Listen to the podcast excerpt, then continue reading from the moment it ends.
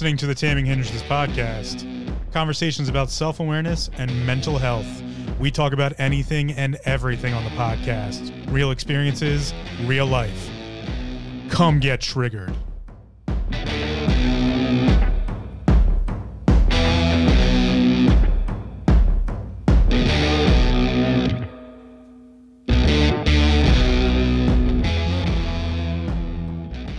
Welcome to another episode of the Taming Hindrances podcast. My name is Phil. I'm the host and creator of the podcast, and I have another episode for you. This episode is episode number 42 The Answer to the Life, Universe, and Everything.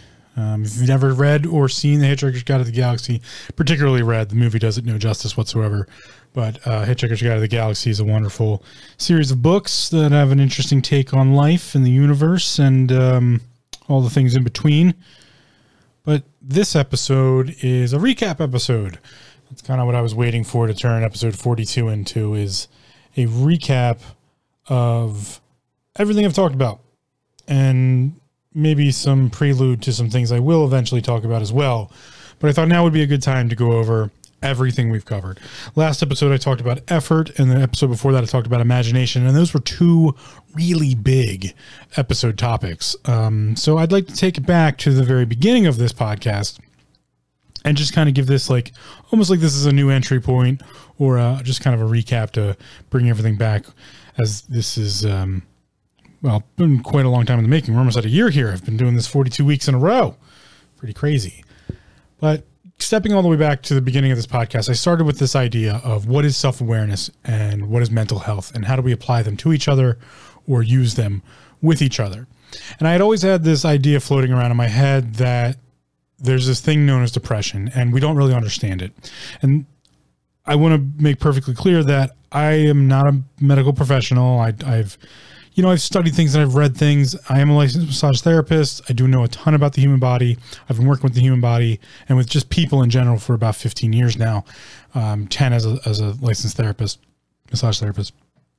But you know, I- I've worked in the service industry. I've, I've done all these things that people have kind of always just been my business.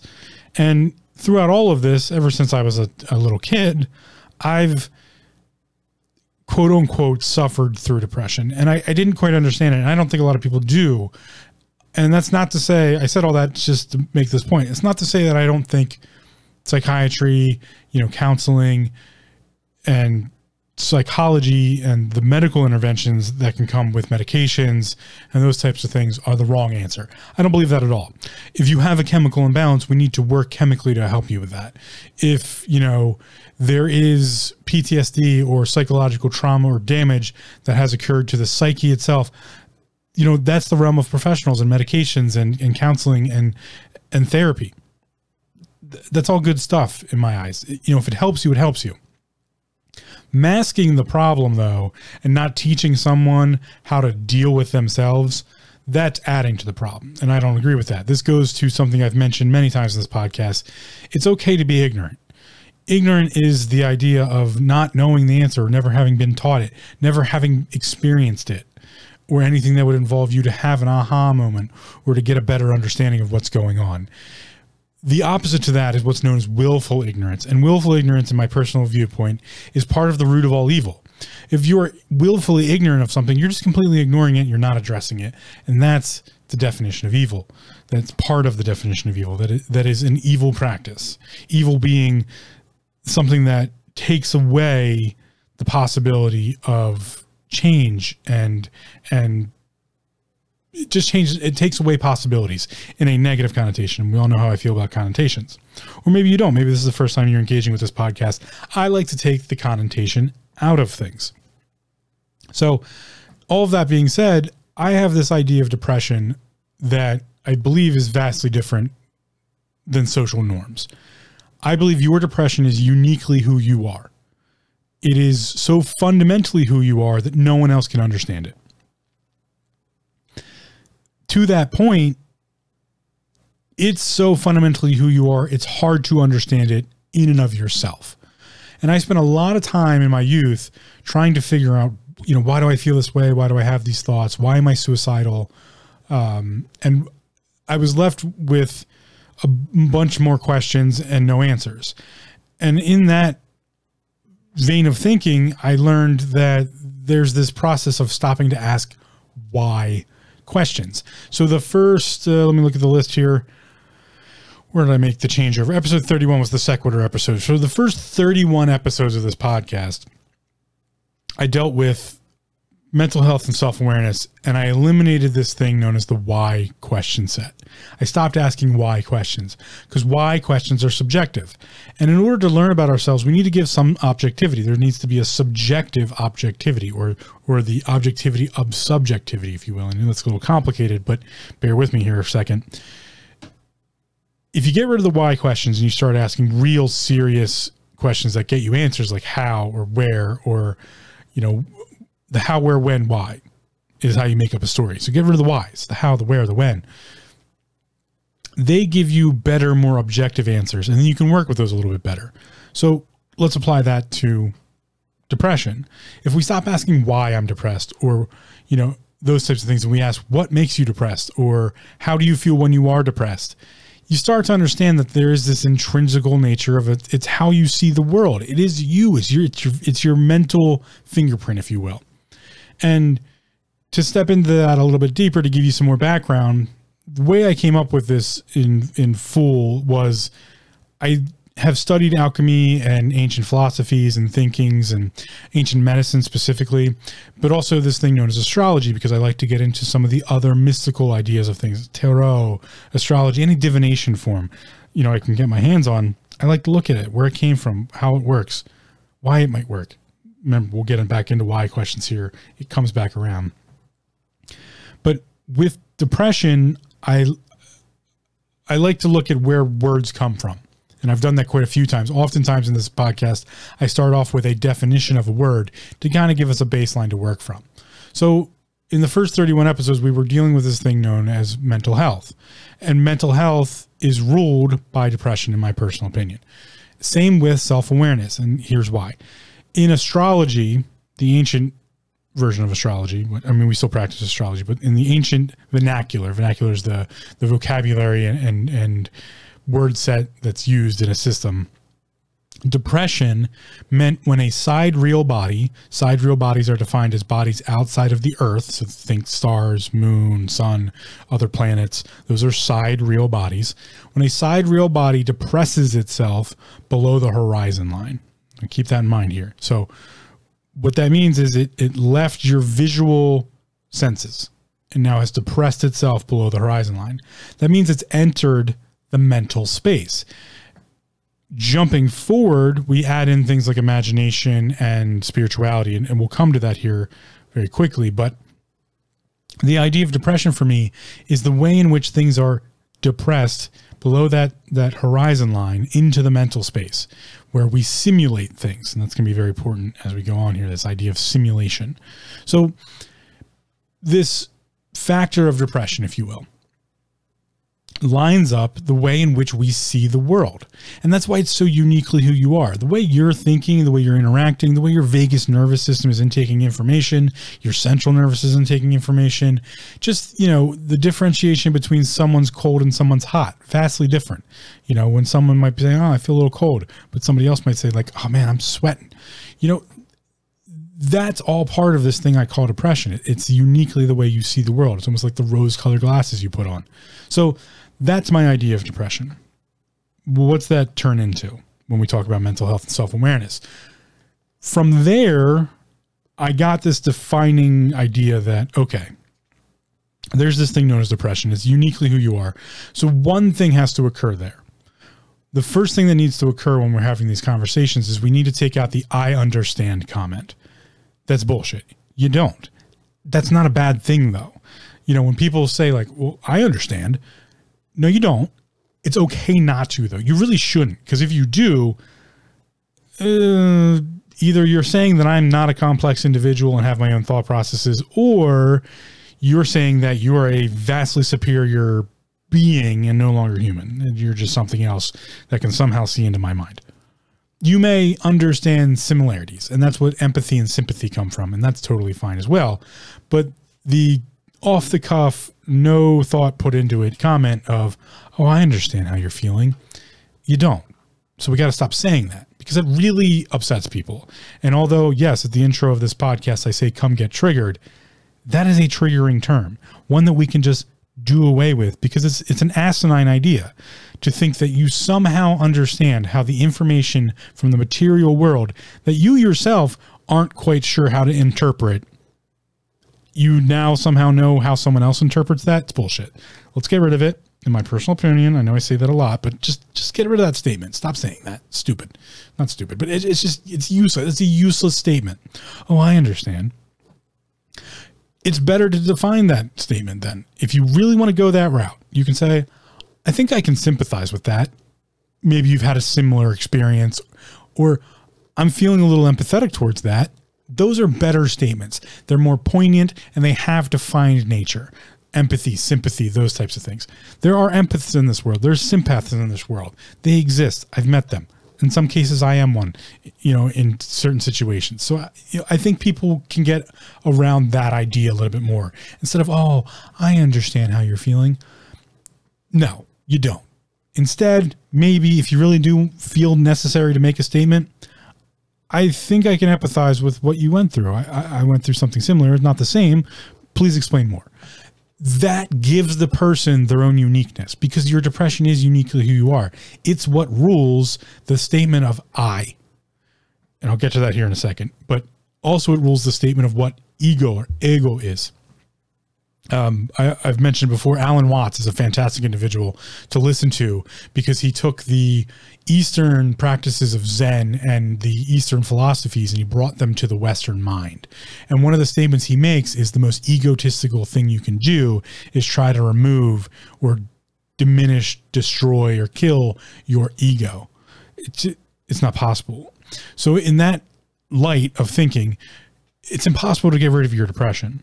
We keep trying to bash it down. We keep kind of stab it with, you know, all these other, you know, stab it with with pills and and and break it down with the bashing it with counseling and therapy. And those are all good practices like I said before. The problem is we're trying to kill something that is uniquely who someone is instead of teaching them how to understand it. So that's where I come from on the mental health side of things that you have this thing known as depression. It's uniquely who you are. So let's teach you how to fucking use it, right? From there, let's move into what self awareness is. This is how they can start to interplay. Mental health is ruled by this this I, this depression. But what is that really? Well, we have to break self awareness into two pieces self and awareness. It is two words after all. So let's break down self first as a recap of everything I've talked about. Um, if you want to delve into this more, this was episodes uh, 20, no, I'm sorry, 21, 22, 23, and then 24 is the episodes I, I go over this. What is this self thing? Self, in my my way of thinking, and this this thing I'm putting together that I'm calling the Taming Hindrances podcast, but is really manifesting itself into some grand theory I'm putting together, is self. When we look at the ancient teachings, when we look at ancient writings, when we look at old versions of medicine, we look at spiritual practices, um, when we look at just just things from antiquity in general, specifically alchemy uh, and the original healers, um, people like Paracelsus, uh, who I would Paracelsus von Hohenheim, who I would consider the great grandfather of modern medicine, um, Hippocampus, uh, the father of I guess or grandfather of modern medicine. Um, just you know spiritual he- witches in general witches uh, which were original healers of the populace they were kind of you know the the the the vastly more knowledgeable female individual of the clans that had not spiritual magical powers but knowledge of the human body and like oh your child's sick you take it for the witch and, and we villainize that over time and i think there's reasons behind that but before i go too far down that tangent, let me digress back to our, our, our topic here self. Self, in all of those thinkings, in, in all of those old ways of knowledge, are defined in three pieces. You have three health bodies. One of those is the physical form. It's the physical body. It's the one I'm most comfortable with because I work on them constantly and I've worked with them for many years. Your physical body is made up of trillions upon trillions of cells, bacteria, uh, just, you know, organisms. It, it's made up of all of these different other things that aren't you, or at least we don't consider them us. We just say, This is my body. That's a statement we, we most commonly make in today's society. We talk about this being your body or my body, you know, it, but it's not part of the I. It's just like um, a control thing, and that's kind of how we have to think about this. We have to we have to sink a little bit more into that, in my opinion, because that body that you say is yours is really again trillions of cells, bacteria, organisms, all of these different structures, more akin to a coral reef. It's all of these things working in tandem to do one thing live. That's what bodies do. They live. Your cells are replicating and functioning and you know we have these things like sarcomeres that we the cell snips off as it as it um, duplicates itself and then we have a, a, apoptosis which is the cell death and you know cells have a cycle and every 7 to 11 years around there your body cycles through all the cells in its body and makes new cells. But it still has all the knowledge from the old cells through these sarcomeres and and it's a fantastic amazing process about how the human body works lives and continues to exist. Absolutely fascinating. Anatomy and physiology doesn't even do it justice and we are breaking into new realms of the human body and what it does every day almost you know now we're on the bleeding edge of learning how the cells in the body really work with you know things like how the bioelectric field works and you know what ionization looks like the um, ion storms in the body of what an uh, ionated zinc thing does. It's a crazy world. There's worlds like the epigenetical world. You know, when we study DNA and RNA and all these things, it's crazy. Your body is a little supernova reactor in some cases, doing all sorts of crazy shit constantly. But we don't treat it that way. We don't treat it like a coral reef, all of these different cells and bacteria, you know, just your gut biome alone, trillions of little gut bacteria doing you a favor. And you're just like, I'm going to eat some spicy hot wings and you just create mass genocide because that acid kills off all sorts of gut bacteria. Or better yet, you take a, you know, and I'm not saying don't do this, but, you know, you take a, um, a pill of some sort or, you know, some sort of medicine that that wrecks that gut biome. You don't pay attention to the food or the nutrition you're giving yourself. It wrecks that gut biome. It's just killing off hundreds, thousands of gut bacteria that were doing you a favor. You're just killing them off. But then you don't go back and replace them. So then you're doing the underlying cell tissue damage by not providing them the little bacteria they need to keep themselves healthy and to help break down stuff or you're just not taking in proper nutrition. There are all sorts of different factors. And that's really my realm of expertise is in, in that situation. So before I ramble on and on and on about that, we have this thing known as the body. And the body is again this this weird coral reef thing. And then we have the mind, the mental body. This is the realm of depression. Your depression is your mental health state. It is the mental mind. And it's a translation point between what we'll get into next, the spiritual body and the physical body. You are like an omnipotent God in control of this physical self form. Uh, the Greeks knew this quite a bit. Greek Stoicism is based on this loosely, but also just the, the Greek mythos and the Greek form and Greek philosophy is based on this triple body thing. In fact, if we learn to, if we lean over to the Eastern practices, we get you know Shen, Qi, and Jing, which is the the way the Chinese traditional medicine breaks it out. You know, we get the spiritual Buddhisms of uh, Japan, specifically uh, Shinto Buddhism, and how everything has a spirit and a physical form, and there's a manifestation of a what's known as the the controlling factor, the mind that controls those things. So your mind is ruled by this depression thing, as we already talked about. That's mental health, right? But the mind is its own self body. It's it's its own thing. It's its own functional idea, and it has control for the most part over this physical form. That's why you are an omnipotent presence over the body. So when you go, mm, cheeseburger, a cheeseburger makes its way to your face hole, and you eat the cheeseburger, and then the body takes care of the rest for you. You don't have to sit there and go, okay chew, chew, chew, chew, chew, chew, chew, maceration, swallow, cool, got that part, mm, kind of in control of that, taste, tasty bits, then you forget what happens next. Now it goes into the stomach. You don't think, okay, stomach, I need you to churn slowly. Get the stomach, it'll produce some more stomach acid. This was a big meal. We're going to need a little more acid to break this down. Awesome. Now I need you to, okay, you've broken down the gluten fibers just enough, the protein fibers. Okay, cool. Now we've, we've separated out. We have uh, this polymerase chain. We have um, this protein chain. We have this uh, sucralose. Um, or we also have oh, oh we got some vitamins in here. Okay, cool. Oh, we have some some sulfur, some phosphate. We're gonna need those for later. A little bit of Oh, oh, by the way, at the same time, oxygen, we need oxygen for all these processes. Lungs keep breathing. Okay. And then, all right, we've broken it down enough. Let's open up the, um, the valve into the, the small intestine. And let's get that moving. All right, let's do peristalsis, which is the act of slowly squeezing the intestine line to move things along. Let's get the back. Hey, tell all the bacteria in there, hey, you got to go to work now, do your job. We don't do any of that shit. We just go, mmm, cheeseburger face hole, or mmm, carrot face hole, or, you know, protein, whatever. That's why we're an omnipotent presence over the body. And the body does us a great service in doing all these things, these things selfishly and also, uh, also selfishly because we need to give it nutrients. We need to give it what it needs to live. It's a it's a sealed system. The skin seals other things. Essentially, you're just a giant donut the the the digestive system, which goes from you know face to excrement, is a sealed system. It, it, it's static outside of your body, so you're just a donut, really. This is all anatomy and physiology. Again, I, I really focus on the body part because it's what I'm passionate about, and that's what I do. I do body work.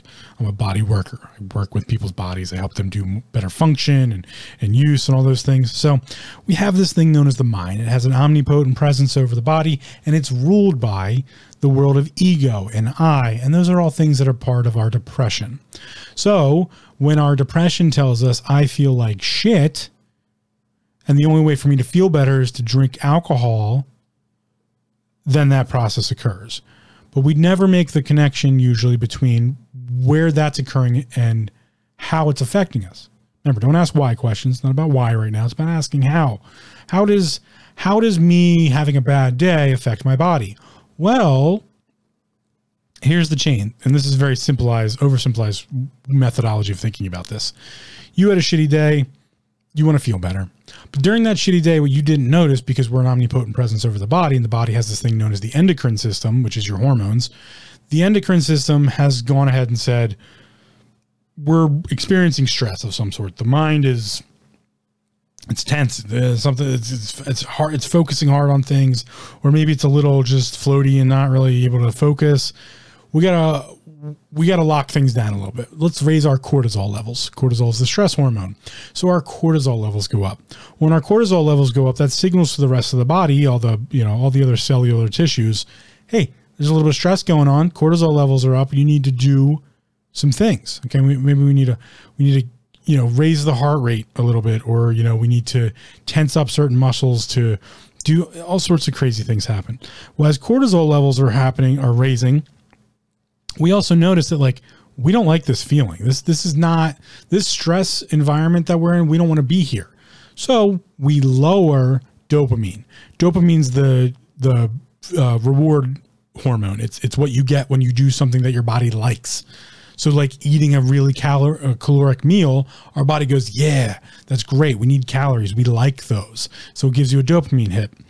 Sexual intercourse, dopamine hit even eating sugar, just because sugar are high in calories, dopamine hit. Dopamine's the reward chemical for the things that the body, not the mind, the body want you to do more often, the, the things they like. Now, the body's super smart, but sometimes it's not smart in the sense of like it'll just keep taking as much dopamine as you'll give it. This is also what happens with addiction. We give the body drugs, we give the body alcohol, we give the body some sort of coping mechanism, as I call them. It's going to get a dopamine hit. And the body just thinks, yeah, dopamine. I like that. But the problem is the cortisol levels are going up. So the body's seeking out that dopamine hit. So it's telling us, drink, drink. Come on. Come on, Phil, drink. You know you want to drink, or you know you want to smoke some weed, or you know, any one of those things, any one of those addictions. Maybe it's even a harder addiction. That's the problem is addiction raises the necessary level for those dopamine levels to continue to go up. Nicotine does that you know, smoking cigarettes. I used to smoke. I don't anymore. I quit a long time ago. But that increases the level of dopamine I have to get over the threshold for to even feel like dopamine happened, like a dopamine hit happened. There's a another chemical that comes into play here. It's known as serotonin. Serotonin is the mood stabilizer. So as cortisol rises and dopamine doesn't rise, serotonin tries to rise up with it. And then sometimes we'll give a dopamine hit and then serotonin can rise up a little bit too. And that will stabilize our mood. But the problem is when dopamine drops dramatically, serotonin might either increase or decrease dramatically as well. So will cortisol load. So they have this weird interplay. Now, another one that happens in this, the big four chemicals, the, the fourth one in the list is neuroepinephrine. Neuroepinephrine is um, adrenaline, essentially. It's neuro, uh, the neuroepinephrine set. Um, controls our adrenal glands. I'll just leave it at that. So adrenaline you know, those people who are adrenaline junkies, you can be addicted to that because it helps with the dopamine hit. So you have these four major chemicals dopamine, serotonin, cortisol, and epinephrine, who make up the chemical, the major chemical cocktails of how our body's feeling or what our body's going through. Another one on the list is oxytocin. You can kind of include that as the fourth major one. That's what they call it, call quote unquote the love hormone.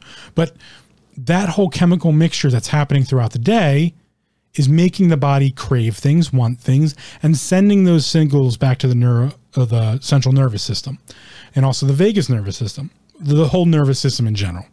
What does that mean for our mind space? Well, our depression's getting bombarded with all this information because we have to take care of our bodies. That's what the mind does. It takes care of the body.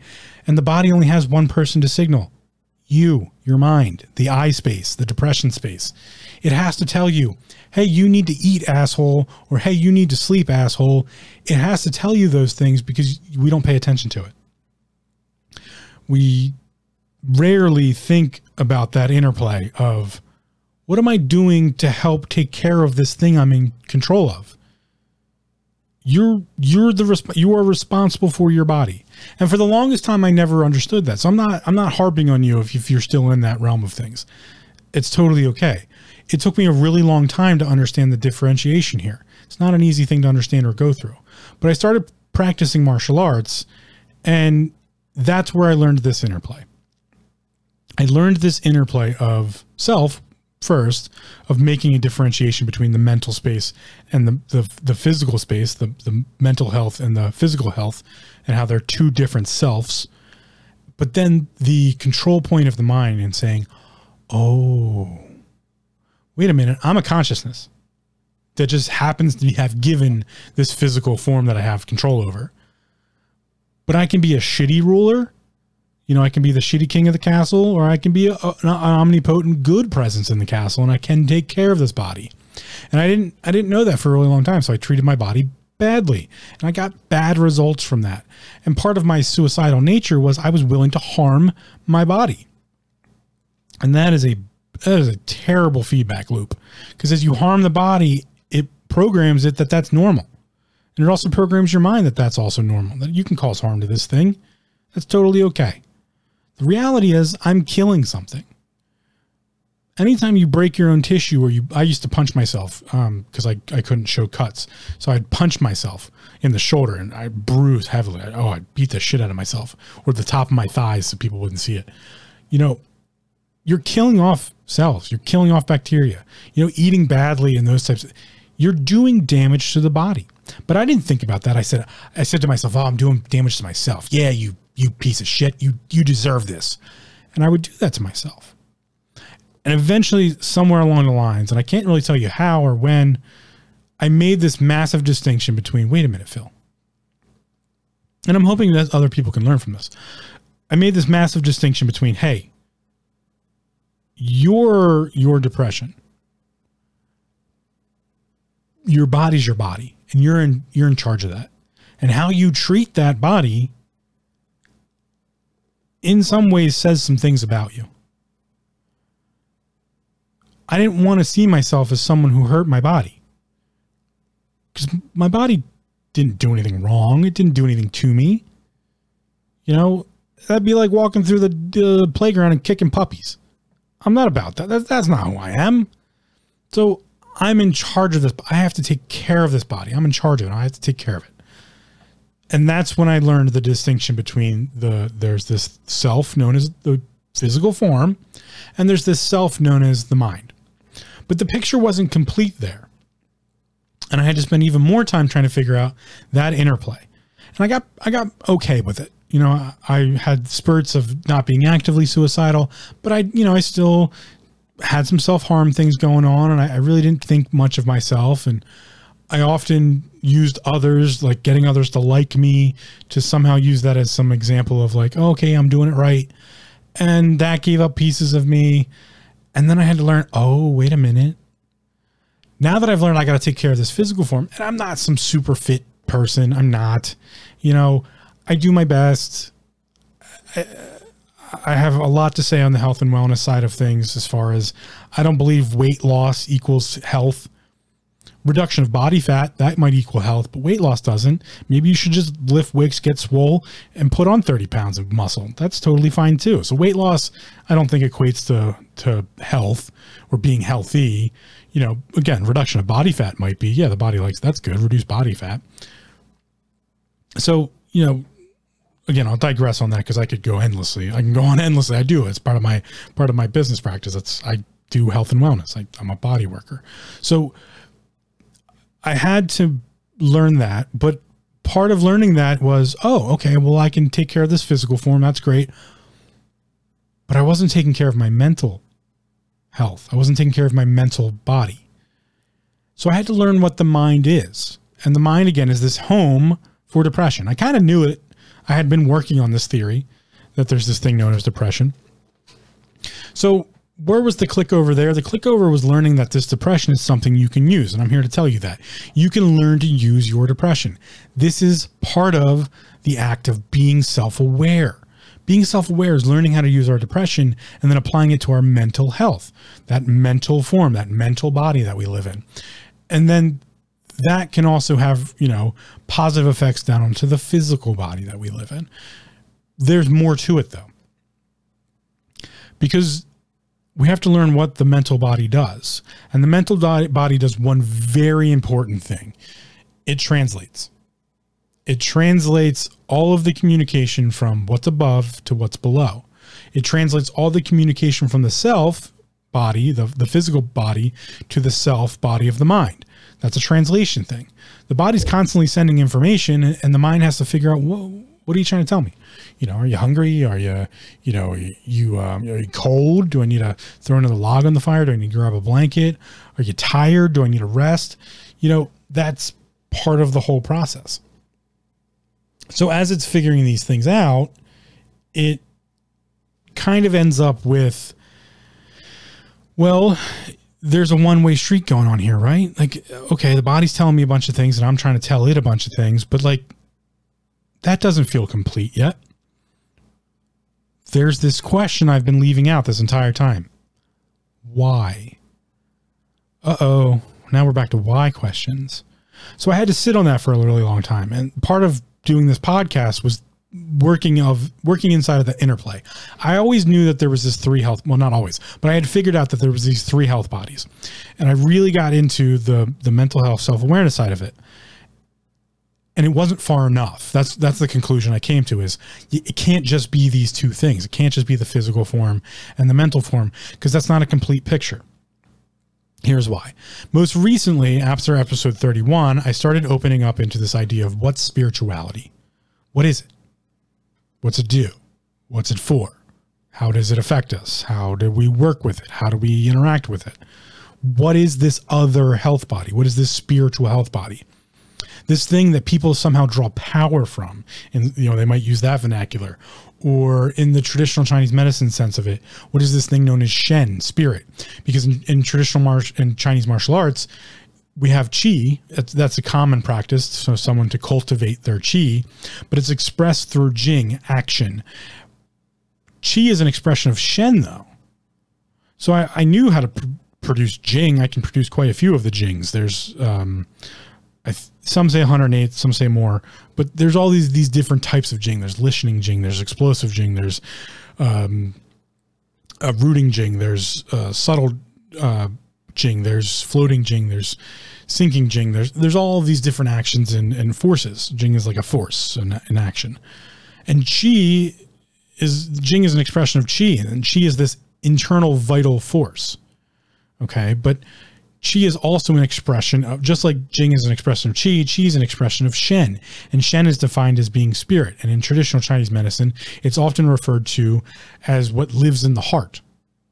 Take that as an, an, an analogy term of Shen lives and sleeps in the heart. When, you know, when we sleep, Shen returns to the heart and goes to sleep. And then it is expressed outward.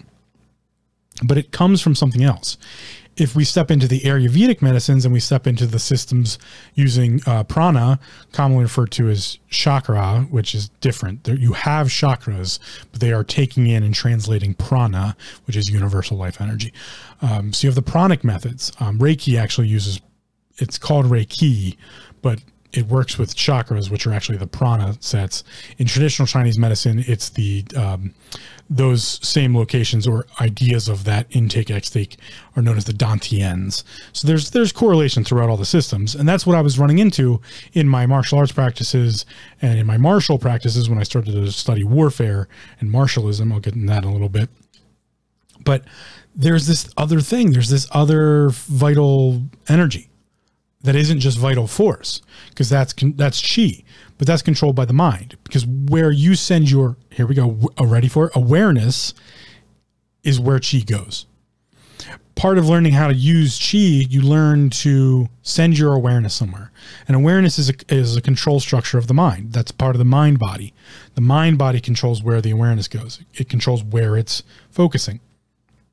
So if i focus on my palms of my hands I can express my chi. My chi will go there. And once chi goes somewhere, blood is not far behind. So we can focus our awareness, which predecesses our chi, and then chi predecesses the jing, and the jing might be increased cardiovascular blood flow. Okay. I've seen that. I've worked with that. And the same thing goes for chakra with prana. As we focus on one of our chakras, we we can we send the mind to focus there, often done through breathing practices. Um, as a side note, I've said before and I'll say again, and I will continue to say, all meditation is awareness of breath, period. All meditation is awareness of breath. And I might get into that in the end of this, but as we send our awareness to one of the chakras, we, we, we, we intake or extake prana. Remember, they're gateways. They take in and process and also expel and process inward and outward. That's why they have the lotus. You know, they look like, and they go from top to bottom. Um, it's different for male and female. They start either in a clockwise or a counterclockwise pattern, and there's seven of them in the body that sit actually inside the physical form. And this this will all make sense in a second, I promise. They start in a clockwise or counterclockwise spiral pattern, and that's how they intake and extake prana with the universe. But they're exchanging and this is where a lot of chakra stuff gets stuck. And a lot of the research and the things I do are to break down the barriers that we've been teaching people because there's a lot more importance in not treating people like they're idiots or hiding information behind paywalls because people are too insecure about being a good practitioner and having this secret information that get people to keep paying them for. I fucking hate that shit. So I've actively worked against it. So we have these seven chakras that are inside the human body. You have more than just seven chakras. In fact, there are two other versions of the chakra system that no one ever sees. One is the 13 system, and the other one is the 32 system. And there's actually more than that. It all it goes all the way out to 108 if you really get super in depth into the etheric bodies and there's some there's some switch over and you start to clash some systems together. But there are 13 in the in the traditional methodologies there's 13 chakras that someone can easily interact with. So you have the seven chakras in the body body and then you have um, i'm probably going to get these wrong and i apologize because it's been a really long time since i've studied this but you have two more gates above the head that gets us to nine. And then you have uh, two gates I'm sorry, one gate below that gets us to ten, uh, 10. And then there are three. Uh, it's tough because, like, now we break it down to a 3D view. So let's just stick with the 10. That's an easy number to remember. Um, you have the seven in, inside the body, then add one below the body and two above. That gets us to the, the 10 mark. There's three more, but they have to do with coordinate planing and it gets farther into the etheric bodies. And I'm not doing this any justice, and I'm probably have some of it slightly wrong. But if you want to jump out to the 32, you have the seven internal to the body on the center line, one in each shoulder, one in each hip, one in each palm, one in each foot. You know, so there's all of these epicenters. Let's put all this together into a bigger, broader spectrum because that's kind of what I do is I like to take information from all these systems I've studied and where's the root of it all from, right?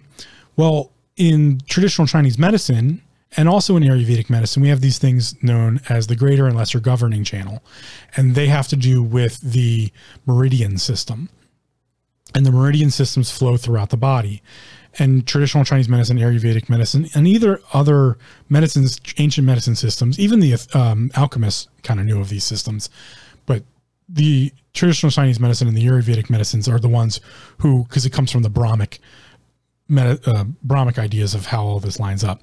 But we have these things like pressure points and meridians and all these other things that line up to the Western system of lymphatic system and the uh, fascial system. So they all have these correlations uh, throughout history, but we we keep them all very separated. And I get all that, but again, breaking down barriers, all of them line up to say, hey, there's more than just what this physical body's doing. We're exchanging energies in and outside of the body. In fact, the body has this thing known as the bioelectric field. The representation of the bioelectric field in traditional Chinese medicine is known as qi. The representation of the traditional uh, of the bioelectric field in Ayurvedic medicine is the pranic field, or um, what's commonly referred to as the etheric bodies, the astral bodies, if you will. That's another name that you that's that's one's probably more common nowadays is the, the astral bodies the astral forms. That's how you you end up with this massive chakra system because you have these other haloed health bodies that go outside the body. That's in in japan the common referred term was ki the, the, the ki system. Now, Japanese is, is more of an internal, how they practice ki cultivation is more internally and not so much externally. In fact, they do have, and again, I'm not doing justice to all this. This is just things that I remember and how it all comes to me in my mind. Uh, the practice of ki cultivation allows for extra sensory, which is really what they're talking about bioelectric field of like taking in outside information, um, but making it, but the practices are more internal.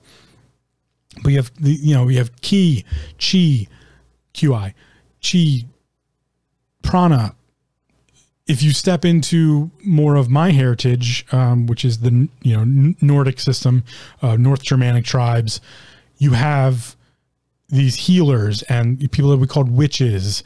Uh, you have the druids from um, Scotland and Ireland, the druidic orders, which also came across, and you had druidic orders in, into, you know, the North Germanic tribes and uh, going down into like that's kind of what the Roman Empire was fighting against was these tribal ideas. But even in the Roman, you know, and we talk about Roman or Greek, we have the pantheons, so we have the mystics. Um, it gets really complicated, but every every society, every culture has had one of these. And when I look at things, I'm very specific to look at where do they all line up. We did this in martial arts. It was called uh, technique, concepts, and principles. And I know I'm getting a little off topic, and I'll bring it back here, I promise. But this is important to understand how the podcast is lined up, how my brain works to hopefully help you get a better understanding. That's why this is the recap episode. Techniques are ways of doing something. Everyone has a technique for washing their body in the shower. That's my example I use for that because it's uniquely to a person. Concepts are methodologies to make techniques work better.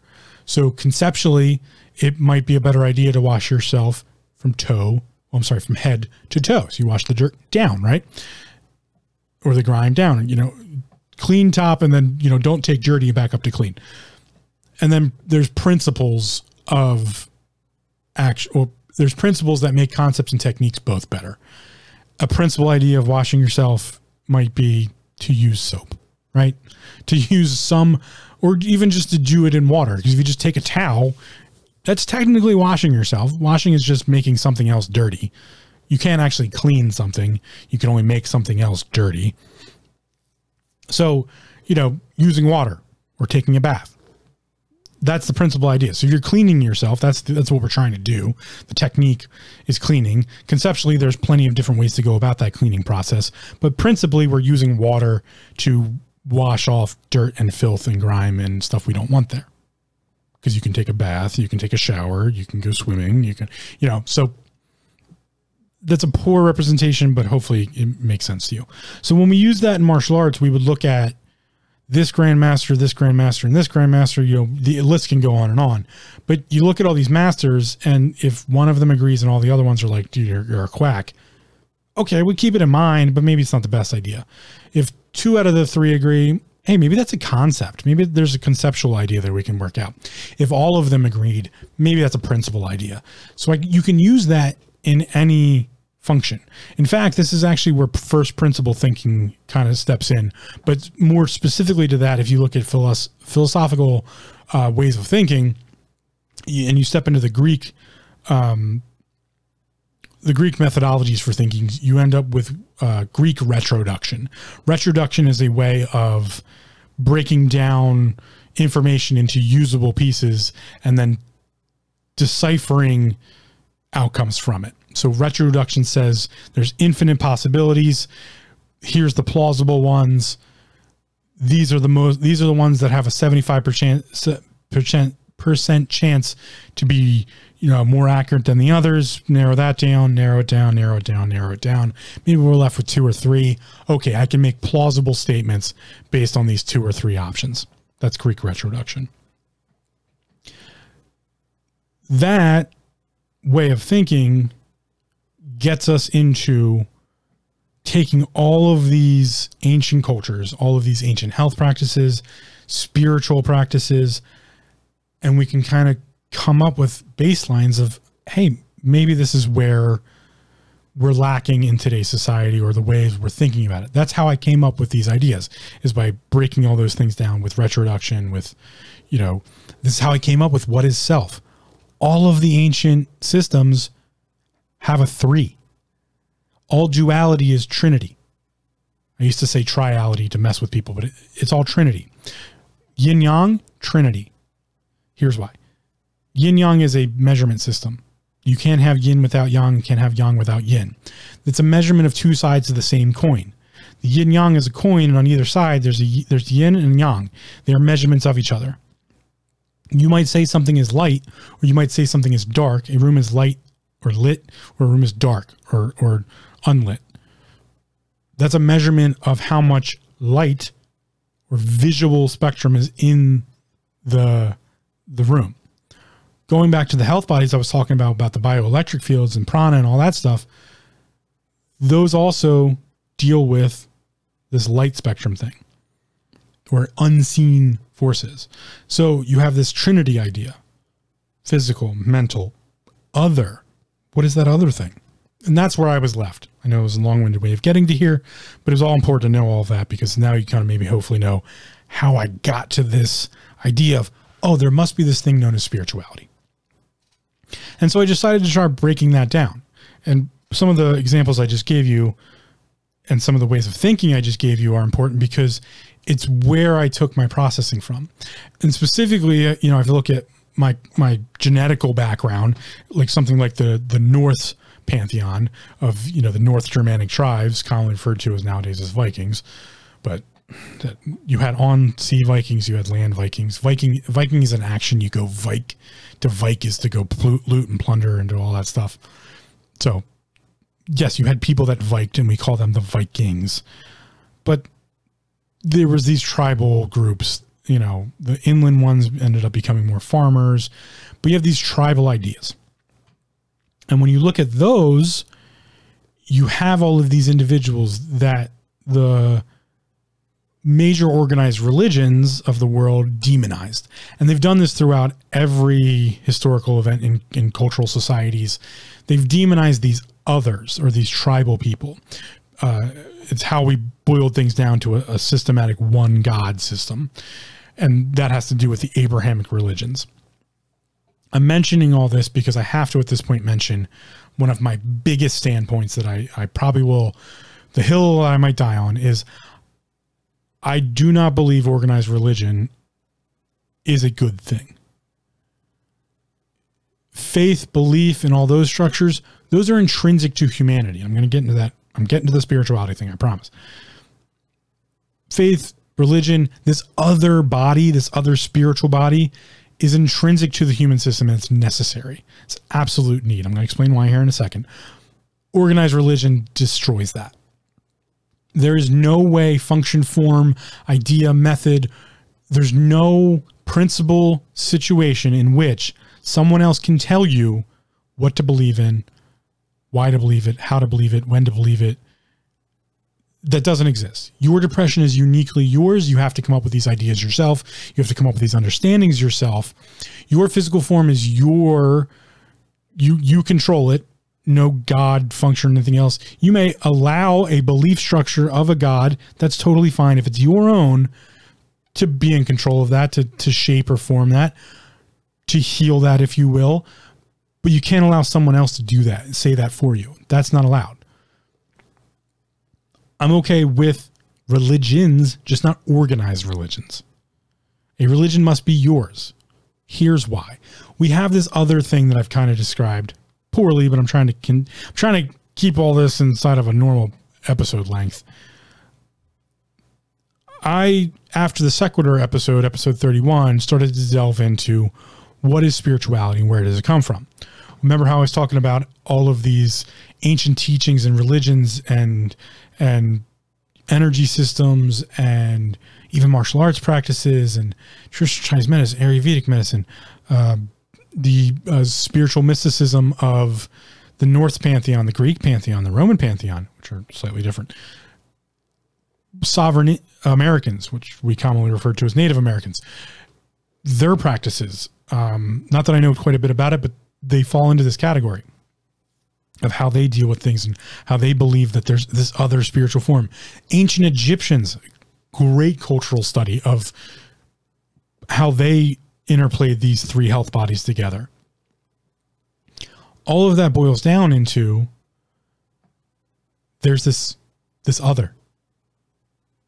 Just like we're an omnipotent presence over these physical forms, there's something that's an omnipotent presence over our mental states and it has to do with everything we can't quote unquote sense with the physical body. And that's where I got stuck. So I had to break it out in some way. And the way I broke it out is something that's mentioned in alchemy and in some cases mentioned in other forms of understanding. I'll, I'll just put it that way. Philosophies and, and a lot of philosophies talk about these, these things known as the primordials. The primordials are typically mentioned in the stories of ancient religions or um, pantheons, if you will, multiple god sets, or meant or or what's known as multiple godheads, or just the origin story of gods in general. You have these things known as primordials. And the first primordial is chaos this is where things go awry, and this is why I, I disagree with organized religions. Organized religions have, throughout history, and or, I define organized religions of, of ones that are canonical writings in which they tell you this is what you must believe. Not that the canonical writings themselves are wrong. The Bible is a fascinating study of ancient culture. I think it's an even more fascinating study of manipulation of history because the new sorry the Old Testament is not a it's not a factor in any way. Um, it's just kind of a the Old Testament just gives credence to why the New Testament's important. The Old Testament itself, though, is I don't want to say made up, but I'll I'll leave it at that. Um, I shouldn't leave it at that, but I'm just gonna step away from that for right now to get on to more important things.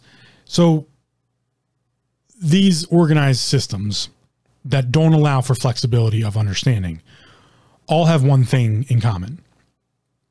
the description or definition of creation, in which they say a God created, a singular God. Now, it's never a singular God because we have this thing known as Trinity. In the Christian religions, we know it as the Son, um, the Father, and the Holy Spirit. That's a representation, just like Shen, Qi, and Jing is a representation of Trinity. Son, God, uh, Son, Father, and Holy Spirit is a representation. They all make up something. So if we look at, let's just look at this one because the Abrahamic religions are important to the cultural reference of society. Many people practice Abrahamic religions. The Abrahamic religions are the religions found in Judaism, Christianity, and Islam. Those are the three major Abrahamic religions. They all differ in their opinion of who the prophets are. Prophets is plural, by the way. Um, something one, something multiple. That's why you have breakdowns, not breakdowns, but differentiations of sex, SECTS in each one of those Abrahamic overarching religions. So in Christianity, we have Presbyterians, Catholics, Protestants, uh, Mennonites. You know, we have all all of those. In Judaism, we have those who believe in the Talmud and those who believe in the Zohar, and you know, we have um, Hasidic. We have you know breaks out into multiple functions. In Islam, we have the Sunnis and the, uh, the Shiites, which are the two major factions, but there's other different understandings. We have the Sikhs, who are, a, I love the Sikhs. They're just, a, I just, their understanding of the world is fascinating and I love them. Um, you know, so there's these different sects, S E C T S's, that make up different understandings of these canonical writings. But all of them tend to push this idea of a singular creation. And this is a massive differentiation in, in world history, in cultural history, in, in societal history, because it makes up these things known as societies and cultures, and it defines them in some cases. And they all lean back to this idea of creation. And what makes the Abrahamic religions different than the religions that came before it is they believe in a singular creation point, that a God or their God created them and this world and everything else. In the um, Christian side of things, it's typically said, "Let there be light," and you know God created light, and He worked for six days, and seventh day He rested. And I I won't deign to understand enough about that to give you a full description. Please go talk to a pastor. Um, go talk to a rabbi. Go talk to um, any Muslim um, spiritual leader. Go talk to them. See what they believe in. It's a fascinating idea. You know, they're not wrong. I'm not saying any one of these people is wrong. I'm saying the organizations are the problem. Because the organization, specifically one known as the Catholic Church, pushed a singular idea of creation. Before that, when we had what's known as the pantheons or polytheism, belief in multiple different gods, all of those describe something much different. They describe this thing as known as the primordials. And this is why something like the Norse pantheon, or even the Egyptian pantheon, or the Greek pantheon, or the Roman pantheon, could all incorporate what was known as the Christian Godhead. And most of them did have some idea of what that was. In the Roman culture, we get the breakdown of um, the original polytheism and the forced structure of what's known as Roman Catholicism, which is where they essentially forced out the idea of worshiping the pantheon for the idea of a singular god. When that was happening, when Constantine, who was the, the major, the one who really brought that to fruition, made that happen, there was a singular point where or not a singular point, but a point where the Roman pantheon included the Christian God. It was just part of the pantheon. You could worship the Christian God, and that was a sun god, technically, which is where the problem existed that the Christian God was a God of the sun, but it was really the the creation, and this is. I'm probably going to get, get a fuck ton of slack, uh, um, flack for this, but whatever. This is just how I see things you don't agree, you don't agree, and I'm really happy you don't agree because then maybe we can have a cool conversation about it. The the Christian God was a representation from the people's perspective of a sun god. And it had Trinity. Just like all of the pantheons had a Trinity. that Trinity was all wrapped up into one Godhead, one God. And that God included the Father, the Son, and the Holy Spirit. The Son being the representation of the physical human body, the Father being the representation of the, of the, the human mind, and the Spirit being the representation of this other, this spirit thing, this thing we can't see or we don't know how to interact with. This is all important, I promise. Stepping back, we have these pantheons that also could incorporate another god. Why could they incorporate this new Christian god? Well, here's why. And often many of them had a representation for it. And the the the new religions, which were singular in, in godhood, had to destroy that idea. They couldn't allow these pantheons to include their god. That that was everything they stood against at that point because they needed people to be connected under this one unified idea. It's how cultures were shaped. It's how civilizations were shaped at that point. Um, so stepping back into these, these multi pantheon god systems, they have these things known as primordials. The primordials are described as thus. And there's some changes and there's some differentiations, but there's typically four. Well, this steps out of the idea of Trinity, Phil. How does that work? Hmm. It's known as these things known as cycles. And these are the episodes I've been talking about more recently episode 32, 33, 34, 35, and then into 36. We had chaos, creation, order, and destruction leading into the cycles thereof. Chaos is what came first, and every description of every pantheon, for the most part, and even in some cases, Jainism, which is a study or understanding of karma and dharma and all of that worlds, there's this idea of infinite possibility known as chaos in today's modern vernacular, in today's modern society, we use chaos as a term with the connotation of negativity that things are fucking chaotic and it's crazy and no one knows what's going on. When in fact, we look at something like Merriam Webster's dictionary, which is typically where I get all of my def, actually, it is where I get all of my def- definitions from because I like to use one source for that because it keeps everything uniform. Chaos is described very differently on Merriam Webster's dictionary in its multiple definitions than what we use it as. The first definition is something along the lines of the point in which there's utter confusion. There's another definition in the list where it defines chaos as being the point in which possibility is supreme. Those are vastly different ideas. So when we look at ancient cultures, we have this idea of chaos. And chaos is really represented as infinite possibility. In traditional uh, Chinese understandings of their pantheons and gods, chaos is often represented as the the great changer. The um, um, in the king in the story of the Monkey King, the Monkey King is chaos. It's just turning the god world upside down. Um, when we look at the Norse pantheon, the Roman pantheon, those types of things, we have this idea of chaos as being one of the primordials where things are are born from. Chaos came first. Chaos was this primordial soup of things. And it was this infinite possibility. Then comes creation. Creation is the defining of something, it's to give something structure. That's it. Nothing more than that. It just gives something structure. So you take chaos, which is infinite possibilities, and you pick out some of those possibilities and some of those functions, and you make a framework. From there, we have order. Order is the filling of that framework. It is I represent it as the yin yang symbol. It is the the so you've creation was defining a coin, order was representing what the two sides of that coin are. It's the filling it of function and form. And once something is completely ordered, it falls into the next the next primordial, destruction. And the function of destruction as the primordials was to bring things back to chaos.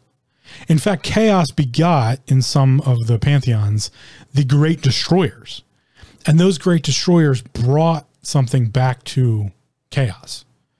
Chaos was, in fact, in control of destruction. And so chaos took on this moniker of what we commonly refer to as destruction. So we make chaos a destroyer. And that's not really true because destruction is its own personal primordial. It's its own function, its own part of the cycle but they are in cahoots in some ways. They go together. And so we have this thing as this cycle.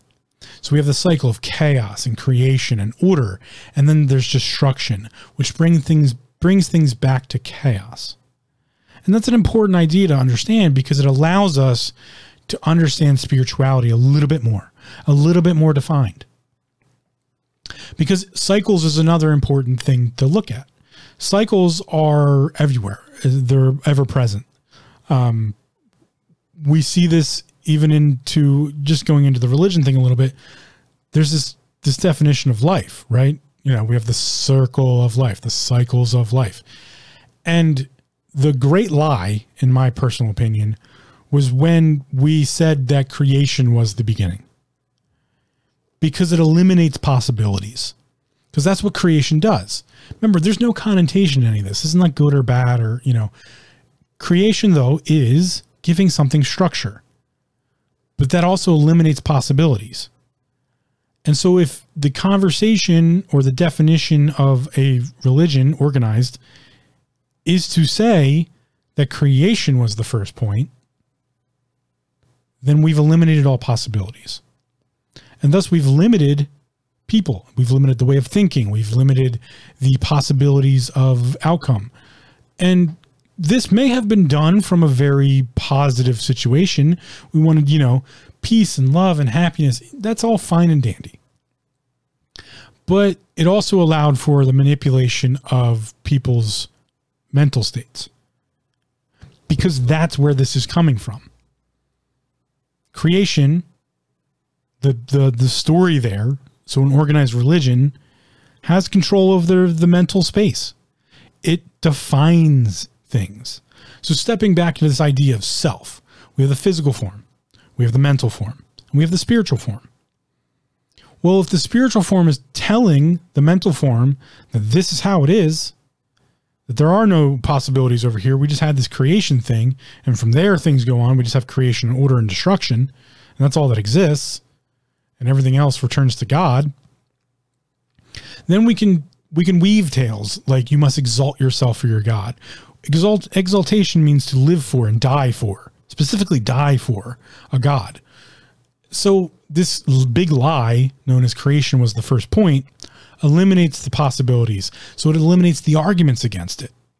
It's a brilliant idea. That's not to say that you can't have faith and belief.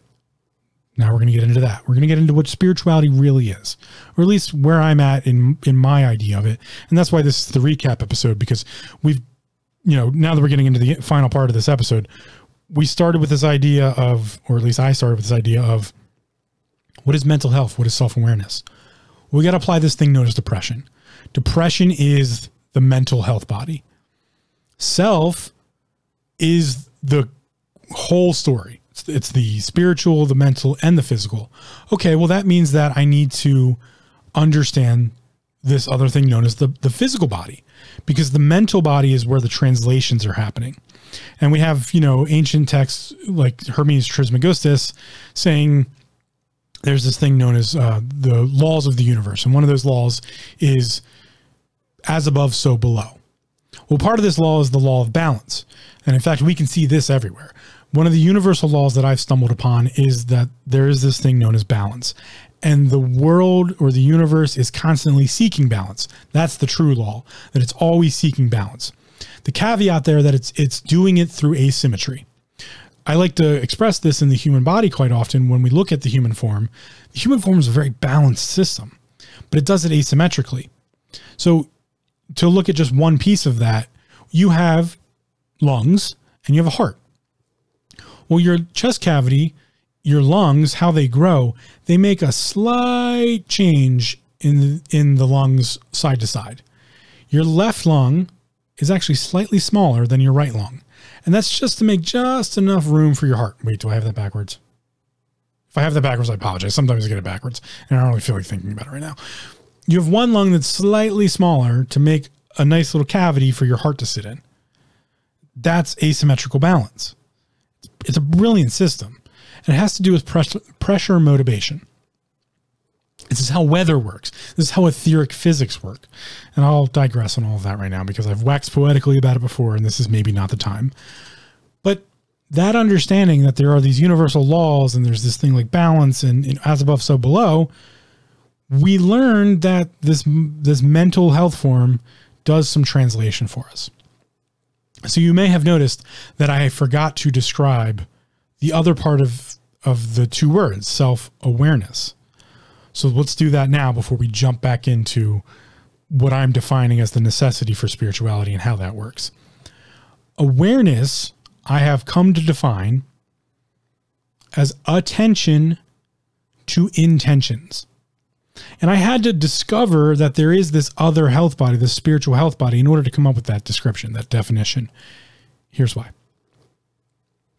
If the mind is translating things from the body, typically through the nervous system, and then has to take care of this body by translating what the fuck it's telling us, the same is true then for whatever other form there might be. This gives credence to answering why questions. This gives reasoning for answering why questions. In fact, this is what allows us now to ask why questions because I define why questions as being questions of spirituality, subjectivity, understanding of why you are who you are and do what you do all the time or what you should be doing or why you should be doing it this way and not that way or, or why you should be a quote unquote a good person compared to a bad person. Defining the representation of those two sides of the coin right? Because you can create something if we look at the cycle we have infinite possibility. We can create something but then we got to order it. We got to give it the two sides. And if we order it to be something that destroys humanity well that's going to be the outcome so, is that something we really want? Well, that's a spiritual question. Why would I do that? Or why would someone else do that? Ooh, that's getting that's getting dicey talking about those kind of questions. So why questions are the are the realm of spirituality. And this realm of spirituality includes things like morals and ethics and you know, that's why dogma is a very dangerous thing. I've said before and I'll bring it up right now just to make a point it's very important to find a health practitioner, a health practitioner in modern society, specifically 2020 and beyond, although it's 2022 right now, that practices medicine and not dogma. And in fact, that's important for anything, really. Practicing of dogma is not going to get you anywhere. Practicing of true understanding of something, that'll get you somewhere. But I'll digress on that for now, as I digress on many things. So, we have this thing that gives us cre- it gives us understanding of whys. Okay, well, what does that what does that look like in this translation method of other to mind to body, from body to mind to other? What's what's that look like? Well, this is where attention to intentions come in, because intentions are the expression of the why questions. Our intentions express our morals, our ethics, our beliefs, our faiths. And without those, we can't answer these why questions. And this is where the necessity of spirituality starts to come in. So let's break this down just a little bit further yet. Attention to intentions. The mind must be attentive to the intentions of the world around it because it tells us all the things we need to know. The intentions of our spiritual body are expressed through our physical form. Punch the puppy or pet the puppy. I'm being extreme with it, but think about it. The intention to punch the puppy expresses some sort of other spiritual nature which we often trap in the psychosis methodology or this psychological jargon and stuff. And we try to bring it out in the psyche. And my conversation there is maybe the translations are bad. Maybe it's not a bad person. Isn't that the argument we're kind of making, specifically with the, you know, judicial system? And if someone can be, um, I forget what the term is right now, but if someone can be rehabbed, isn't that the argument we're making? Is that people can be rehabilitated, be it either through a you know the judiciary process of you know someone going to prison, or in the rehab process of someone getting psychological evaluation and help, to the you know uh, even the spiritual process of you know people doing spiritual quote unquote healing. We have this understanding that we believe people to be rehabilitated or be able to be rehabilitated. That's an answering of why questions, but it's an expression in translation. What really what we're really trying to do is help them understand and tweak their translation. And that's when I use the ex- extreme expression of punch the puppy or pet the puppy. And we must be attentive to that. Because if something is screaming punch the puppy and we catch that translation as being whoa, whoa, whoa that's a, that's the wrong translation puppy did nothing wrong, nor should I be reprimanding the punch, puppy by punching it. Maybe I need to be a little stern with it and be like, hey, you can't do that. That's not okay. It doesn't mean I need to punch the puppy. So if we can be attentive to those translations, we can start to look at where they came from. Why are they happening? Those are spiritual questions. So attention is really important because attention is also what allows us to understand other people's motives and the the the sensory apparatus that are around us. That's attention. And the sensory apparatus are not just the the physical apparatus. I'm about to get to that. That's where the realm of spirituality comes in. Ooh, this is going to be a long one. Um, I apologize for the length of this episode, but it's the recap, so bear with me. Now that we have this idea of attention, let's look at intentions. Well, intentions are the expression. So, punch the puppy versus pet the puppy the thing that actually happens is the expression of the intention. And so we can look at something very specific here that intentions are measurement structures, and thus they are measurements of coins. They're yin yang. They are measurement of, sh- of structure. Your intentions are what fill your creation you are have been created. And in fact, you are destroyed and created constantly, some three, 3 trillion times a second. That's just how the universe works, in my personal opinion. I've gotten to that before. I'll, I'll leave it alone for right now. But all these teasers I keep throwing out, right? Um, your intentions are what are what order you. So, in that discussion right there, let's look at something in, of going back to self awareness and mental health. Self, before I get into spirituality too much, self as a recap physical form, mental form, spiritual form, or other, however you want to define it. I don't care. I'm just using spirit at this point because it's just a soul form, maybe. I don't know, whatever. It just, it's an easy word for everybody to catch on to. I'm still working on the vernacular on it. I'd like to change it a little bit. I just don't know what to what yet. So, physical, mental, spiritual. Awesome. That's a self awareness, attention to intentions. The physical body can have intentions, the mental body can have intentions, and the spiritual body can have intentions. Anything can really have intentions. The dog can intend to bite you. Maybe it's in reaction to you having punched it.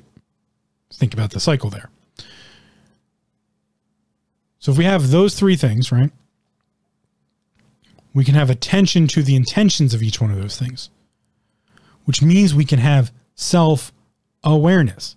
We can be attentive to the intentions of our three health bodies, how they interact with each other, how they're interacting with the world around them. That interaction with the world around them happens through the mind, through your depression, because that's his expression of the translations. So now you see how I'm defining all these things. Your depression is your expression of your intentions and the translated form through the mind, the mental mind because the mind is what's translating up and down. Physical to spiritual and spiritual to physical. Mental to spiritual spiritual to mental mental to physical and, and physical to mental. It, it, there's always a translation happening. Your depression is the expression of that both inward and outward. Remember expression can work both ways. How you intake the information of your sensory apparatus that's a translation. Then the actions in which you take, also a tr- expression, a translation. So awareness, attention to intentions. So let's ask some let's ask two very important questions when it comes to mental health. This is how we apply our self-awareness, self-awareness being defined as the attention of the intentions of the physical, mental, and, and spiritual health bodies. I'll say it again because repetition is the mother of all skill. Failure is its father. I'm going to say it two more times. Self awareness, in my description, my definition, is attention to the intentions of the mental, physical, and spiritual health body. I probably should just say it in one step way. Self awareness is the attention of the intentions of the physical, mental, and spiritual health body. Cool. What's that mean? How do we apply it? Well, let's apply it to mental health. What is mental health? Depression. It is your depression. It's uniquely who you are. So, how do you apply yourself to yourself? Here we go. You ready? Ask yourself these two very important questions. What are your intentions towards yourself? And what are your intentions towards yourself? I'll say it again. What are your intentions for yourself? And what are your intentions towards yourself? This deals with the translations. This is your depression. It is all of the translations between the physical to the mental to the spiritual and all the way back down again. So let me give myself as an example. And again, I'm going to apologize because this this episode is just going to run long because I needed to. I've tried to be honest about myself throughout this entire podcast and tell you things about myself in hopes it can better help you understand yourself while also trying to define all of these different things going on between what's self awareness, what's mental health, and all that stuff. So let's talk about my depression for a second. I'll sidebar for a se- for a, a quick trip to say comedians are really good at this, and I'm no comedian, but comedians are fascinatingly good at letting someone else see glimpses of what their depression is because they're sharing these anecdotal stories about how they've experienced the world while trying to give it this this comedic spin. It's fascinating. In fact, a lot of storytelling is all about this. And this is why I say that there's this thing known as imagination. We're going to get to that when we talk about spirituality, but it has nothing to do with creativity. So hats off to comedians, hats off to storytellers, because they're really trying to give us glimpses into their depression. And as I said before, you can't understand someone else's depression. So I'm going to make another very important comment on this thing known as depression. Are you ready for it? Here it comes. Because this one gets thrown around a lot, and I, I want people to better understand it. And I, and I want to use this as a line in the sand to fight against some of those breathy guru douchebags out there who are trying to express love and light, love and light, when they don't fucking understand what that means. They really don't. And I'm tired of it and it needs to end because there's a bunch of people out there charging people for doing stupid bullshit that has no effect on the world and the, the material world and the, the self at all. And they're just, they just think they're some fucking guru and they're not. Guru is actually a, a, a, derogative term for those of you who do not know. You don't want to be a guru. Guru is a denomin- it's a derogative term. You can absolutely be a yogi, but there is no such thing as a true guru. Guru is like saying like you're a fucking quack. You're a snake oil salesman. That's what a guru is. I digress. Get a little heated. Where was I? Attention to intentions, all of that stuff. Oh, I got lost. I'm, I apologize. I got lost. I got to bring it back. I got to bring it back. I got to settle down. Gurus, all that nonsense love and light, right? Make this. I'm gonna make this as as clear cut as I can. It's it's it literally is like a fight against people who keep touting this shit, thinking it's going to fix people, and it's not. It's just not going to fix people. You need to give them an understanding of why this matters. Here's why it matters. Love. Something I don't understand didn't really grow up with it, but I've learned to define it. Specifically, I've learned to define, and this is my definition, and it might not fit everybody, I get that, but I think it's a damn good definition. I really do. And I don't say that about a lot of the things I come up with, but I, I really think it's a damn good definition. Your depression is uniquely who you are. No one else can understand it. So, what does that mean for this idea of love? That a lot of people can't define what love is. Well, here's my definition. Hopefully, it helps you unconditional love. Unconditional love. Unconditional love is, in my personal definition, the act of trying to understand someone else's depression knowing you never will. I'll say it again because I've just been repeating myself on the uh, backside of this episode. Unconditional love, I define as trying to understand someone else's depression while knowing you never will. You might get 99% of the way there, but ultimately you're going to fail. That's unconditional love. That's true form of love. Whatever this love thing might be. If I if I got to define it, that's how I'm defining it. It's working every day to understand someone else's depression, someone else's uniqueness, someone else's way of seeing the world, interacting with it, understanding the translations that are happening between someone's physical, mental, and spiritual bodies on a regular basis every second of their life. Spending all the time and effort, specifically effort, go back and listen to the effort episode, which was the episode right before this. Spending the effort to to understand that that's unconditional love. And by that definition, then we can expand the idea of love, you know, situationally, such as a mother's love for the child, a father's love for their child, um, a love between siblings, a love between friends. You know, that idea of love, if unconditional love is trying to understand someone else's depression, knowing you'll never be able to, but still trying, then I would define love as the carving out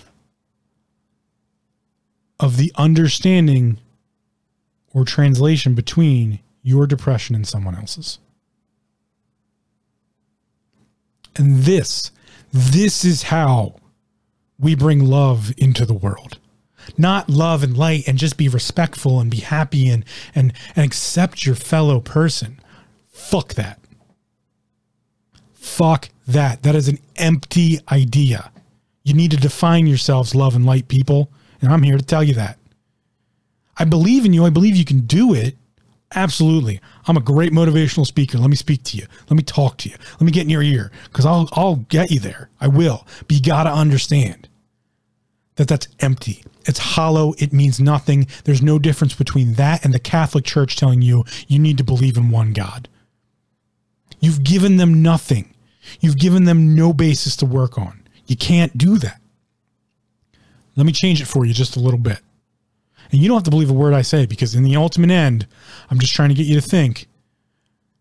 And I, I preach about not believing in preaching.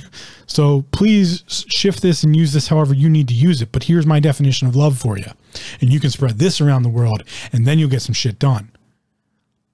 Unconditional love is the act of trying to understand someone else's depression, knowing you never will, and doing that in perpetuity. This is what true relationships are built on. True love between two individuals. That's what this is built on. The love of the family unit is built on this a little bit. Mind you, I'm someone who didn't grow up in that. I don't even know what it feels like or means.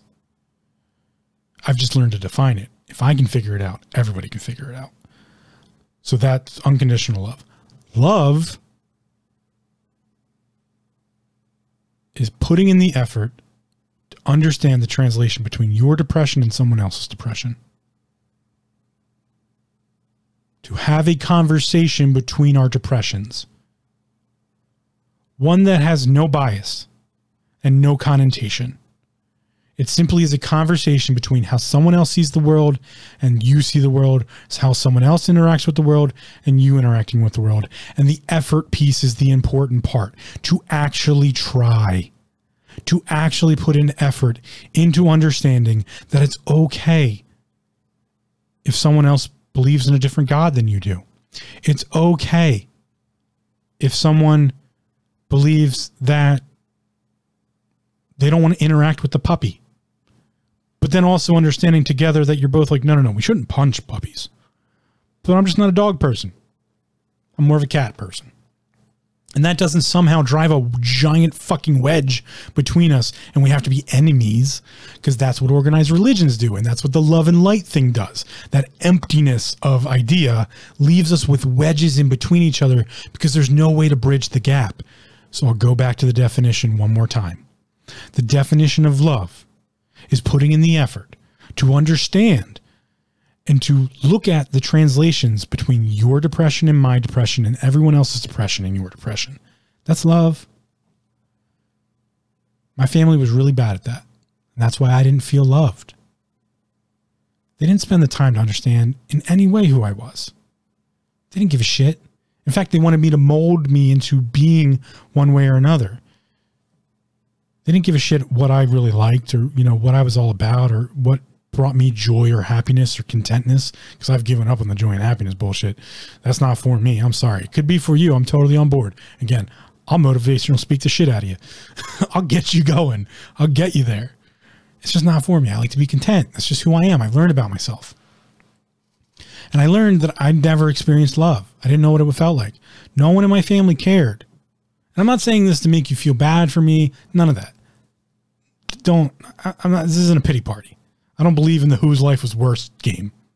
I don't even, I don't want to play that game. If you want to play that game, have fun.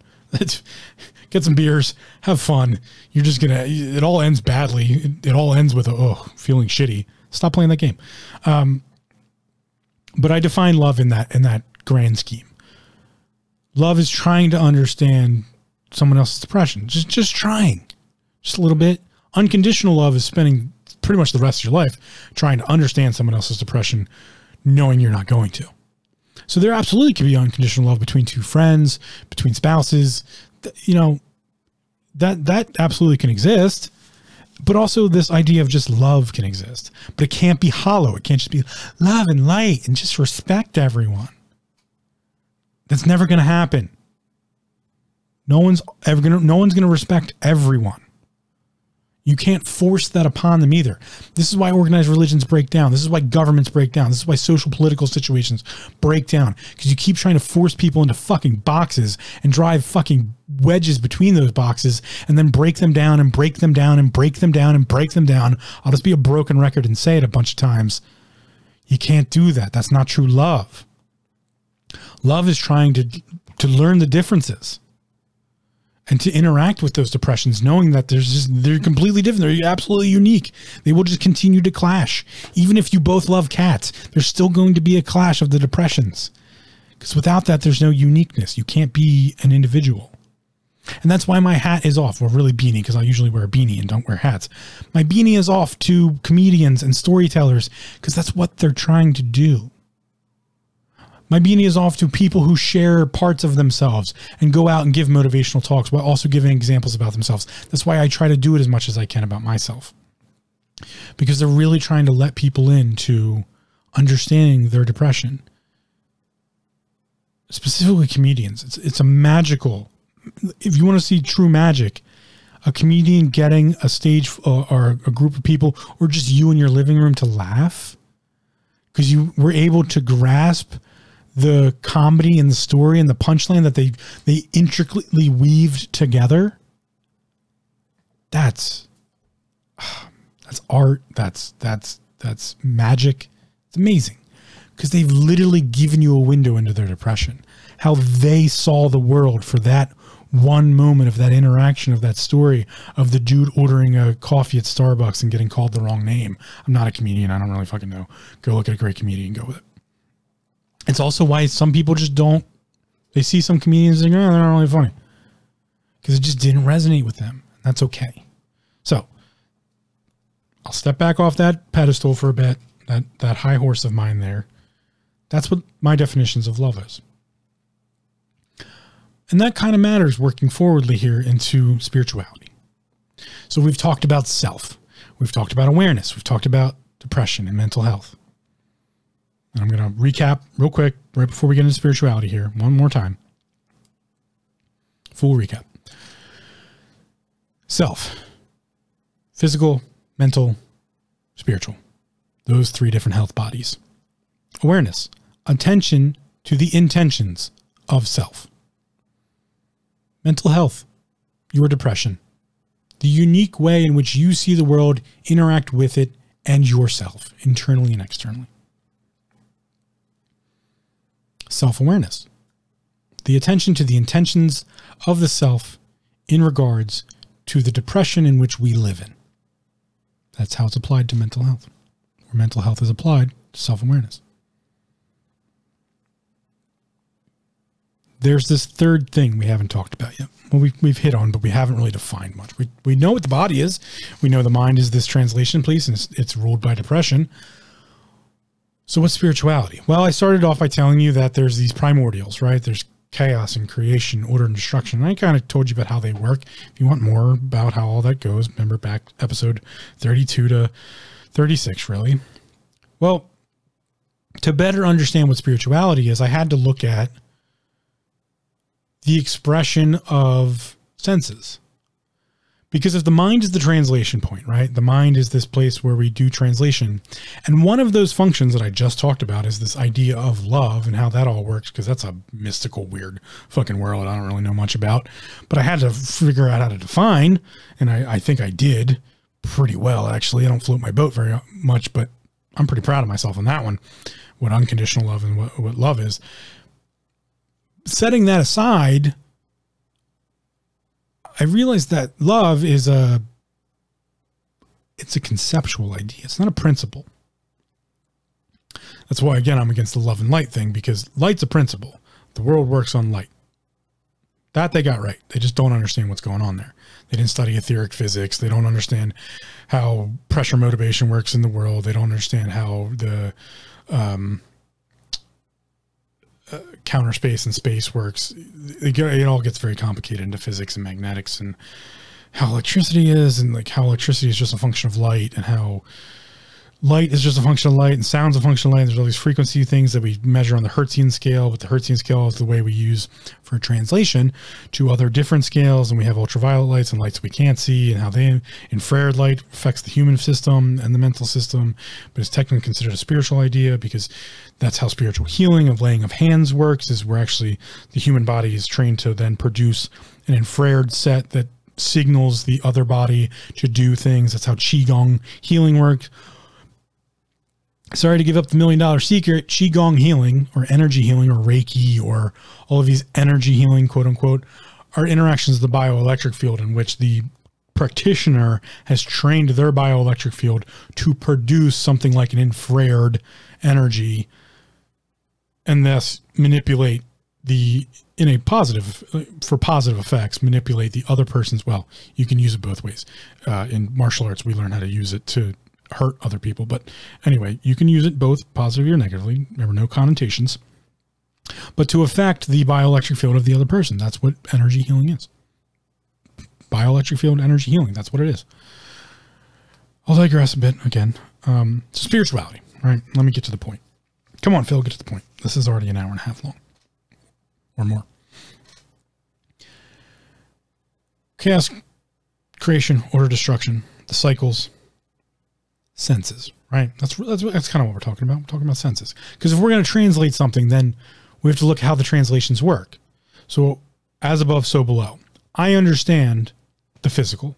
That's what I deal with. I've gotten a really good grasp on the mental. That's how I, I, I learned about my depression and took control of it, and thus made myself no longer suicidal. I'm happy to say I'm no longer suicidal. I don't even have thoughts about it anymore. Self harm, no, because I understand that there is a positive version of self harm. Go to the gym, train, build muscle, you know, sweat.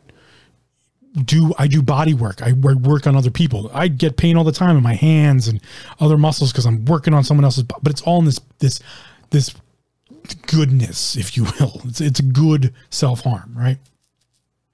But I don't want to cause myself any self harm to be like, are you living? Are you you know?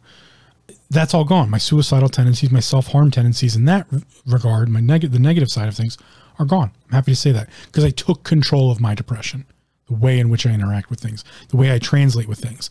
But I still have this lapse, this lack. I don't understand what spirituality was. So I had to look at the thing that I did understand. And I feel that some people are backwards in this regard. Some people that we find to be aloof or very spiritual, they might have this and I don't. So, and I'm still I'm still looking at this in in in depth, really. So again, this is just a recap of what I've found so far. And what I found with spirituality is just like we have fear, physical sensory apparatus, we have the physical senses sight, smell, taste, hearing, touch. We also have to have, in that regard, we have to have spiritual senses. So I looked at what they might be. And I talked about instinct and insight and intuition. Then I was left with well, how do those react with each other? If those do exist, and I've had some cases in which I've been intuitive, I'm intuitive with my body work. I absolutely can touch someone's, you know, shoulder and be like, oh, well, this is wrong. Or I can look at them. I have insight into how their body's working. It's some spiritual thing because it's not my own senses. It's, it's, it's other. And that's what I consider spiritual. So there is this other thing going on instincts, insight, intuition, all of it. A mother's intuition, you know, a dad's instincts all of these, you know, everybody has these things, and I, I, believe we can cultivate them. And in fact, that's what a lot of the Eastern practices do: is they cultivate something like chi, or they cultivate something like ki or prana. They do chakra meditations. They cultivate prana, and this is a cultivation of the understanding of the senses of the spiritual health body. And those senses of the spiritual health body are actually represented in the seven chakras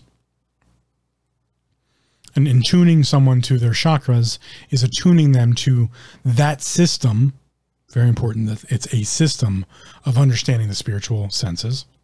Just like getting someone to practice qigong is attuning them to the senses of qi which is the senses of shen because qi is an expression of shen and shen is spirit.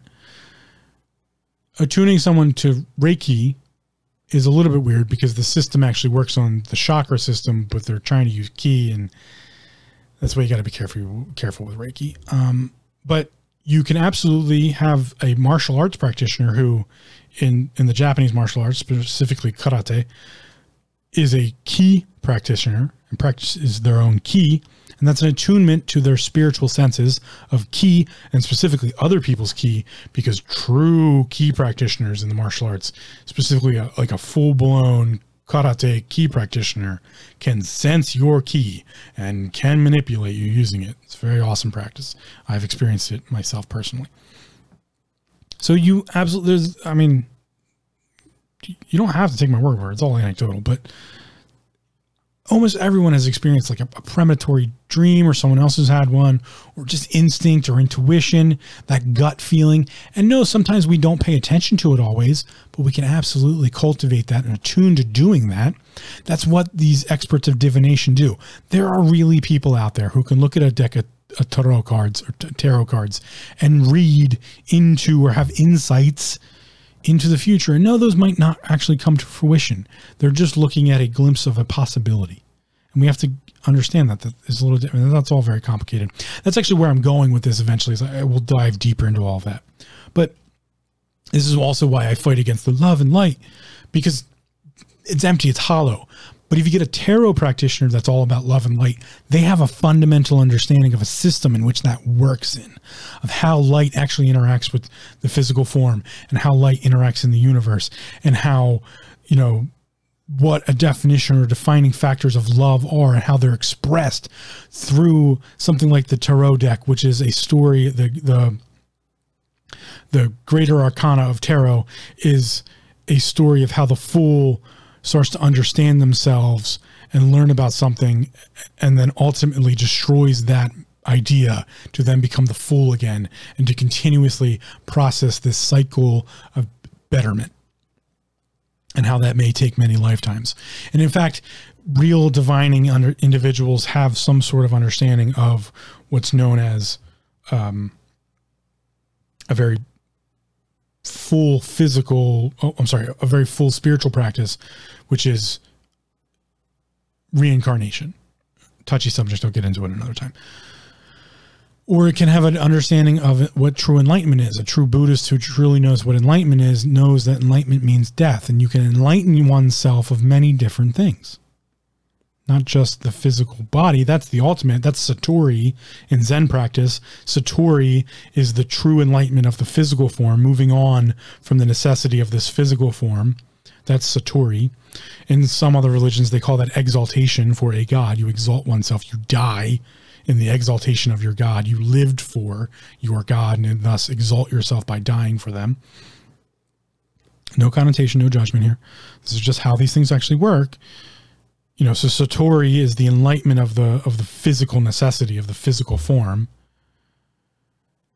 But you can have enlightenment of many other things. You can have enlightenment from an addiction. You can have enlightenment from um, a hangover. You can you can have enlightenment from many different things, and you can seek that out through different practices. But all of that, before I ramble on too much about all of this, all of that comes through one thing. And this is really what I like. I I looked at these. What are these other sensory apparatus? How to? What are the spiritual senses? I have them a little bit, and I've definitely heard of other people who can express theirs.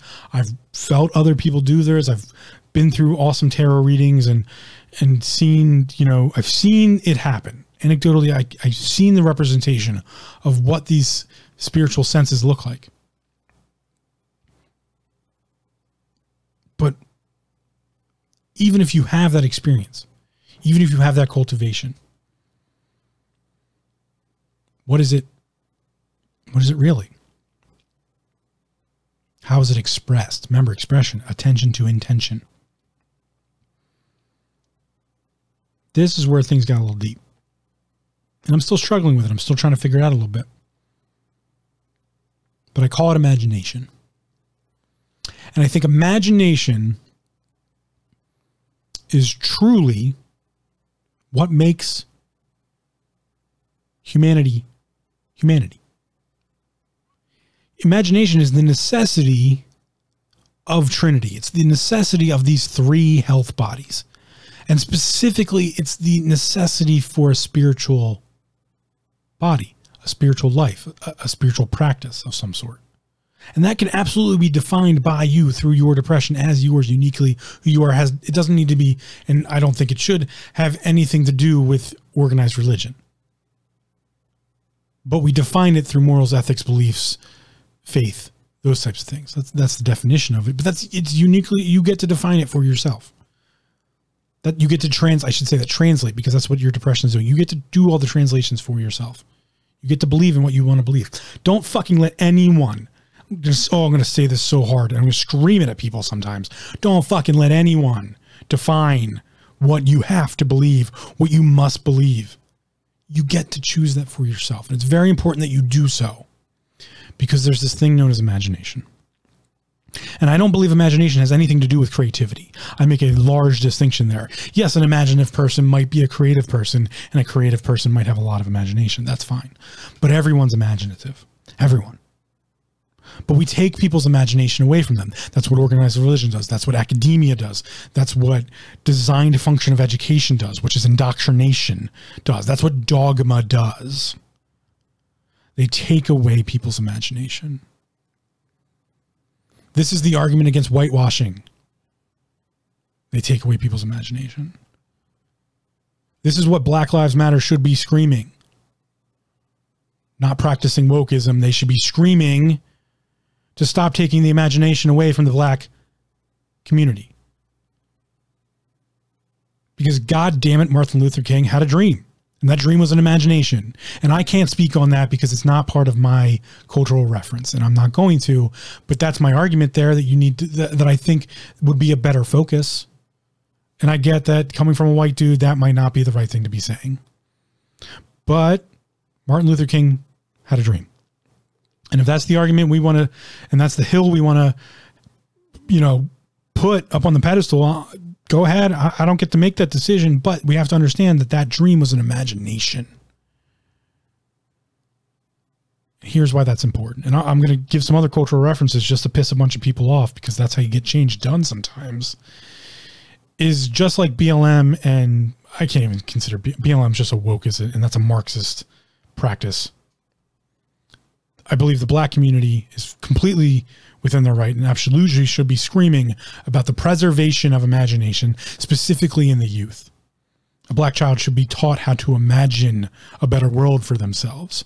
Just like poor me, when I was growing up as a farm boy kid who had no fucking money and, you know, was just poor and lived in a, a, a rat and ma- mouse and bug infested farmhouse, just like I had to learn how to have an imagination back then, so too should the child who lives in Iraq, who has no fucking option but to possibly believe that maybe it'll get better, even though we burned every oil field and bombed them into fucking the Stone Age.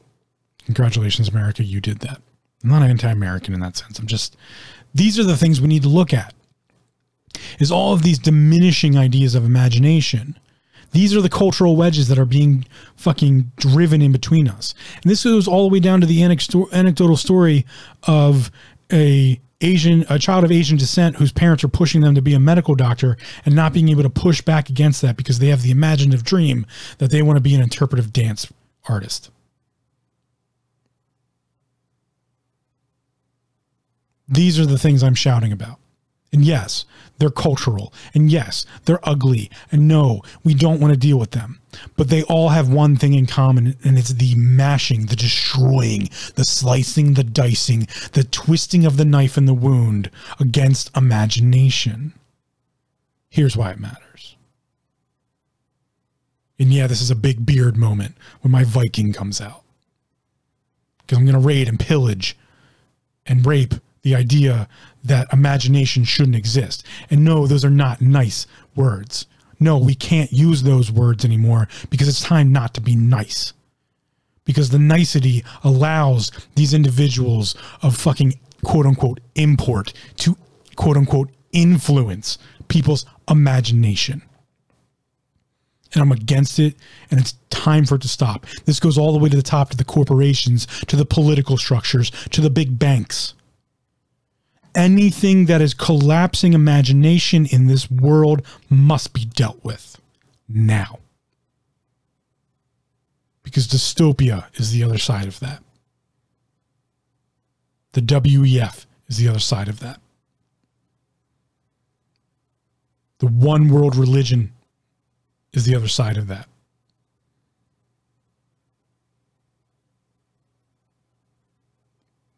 We don't want these things.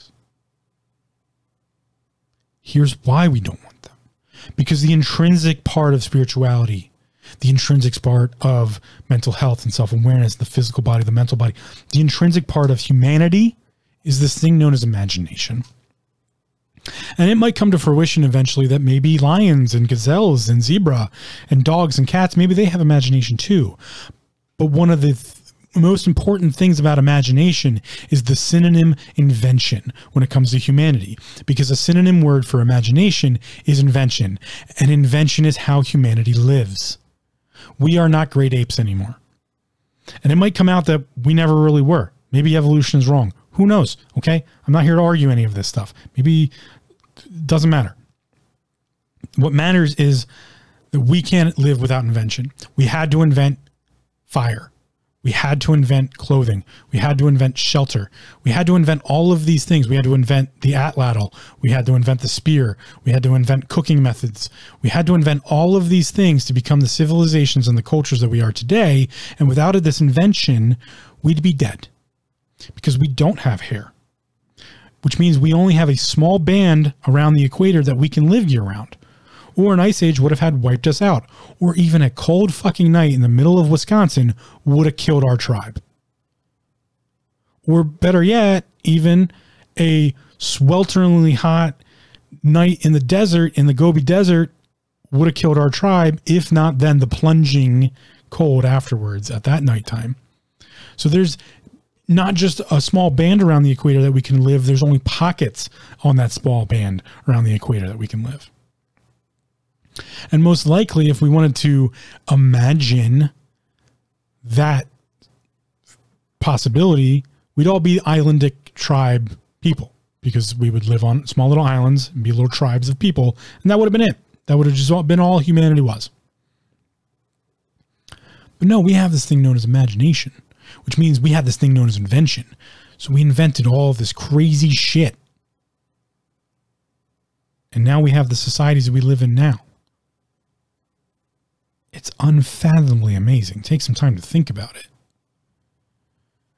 the disparity that comes from that, specifically the cultural disparity and the disparity between people, and the fact that I can't have a conversation with a black man on the street because we're both worried if we're going to somehow say something that pisses the other one off, and that my white privilege might come out, and you know his cultural race card might come out, and we can't fucking get along anymore because of that somehow.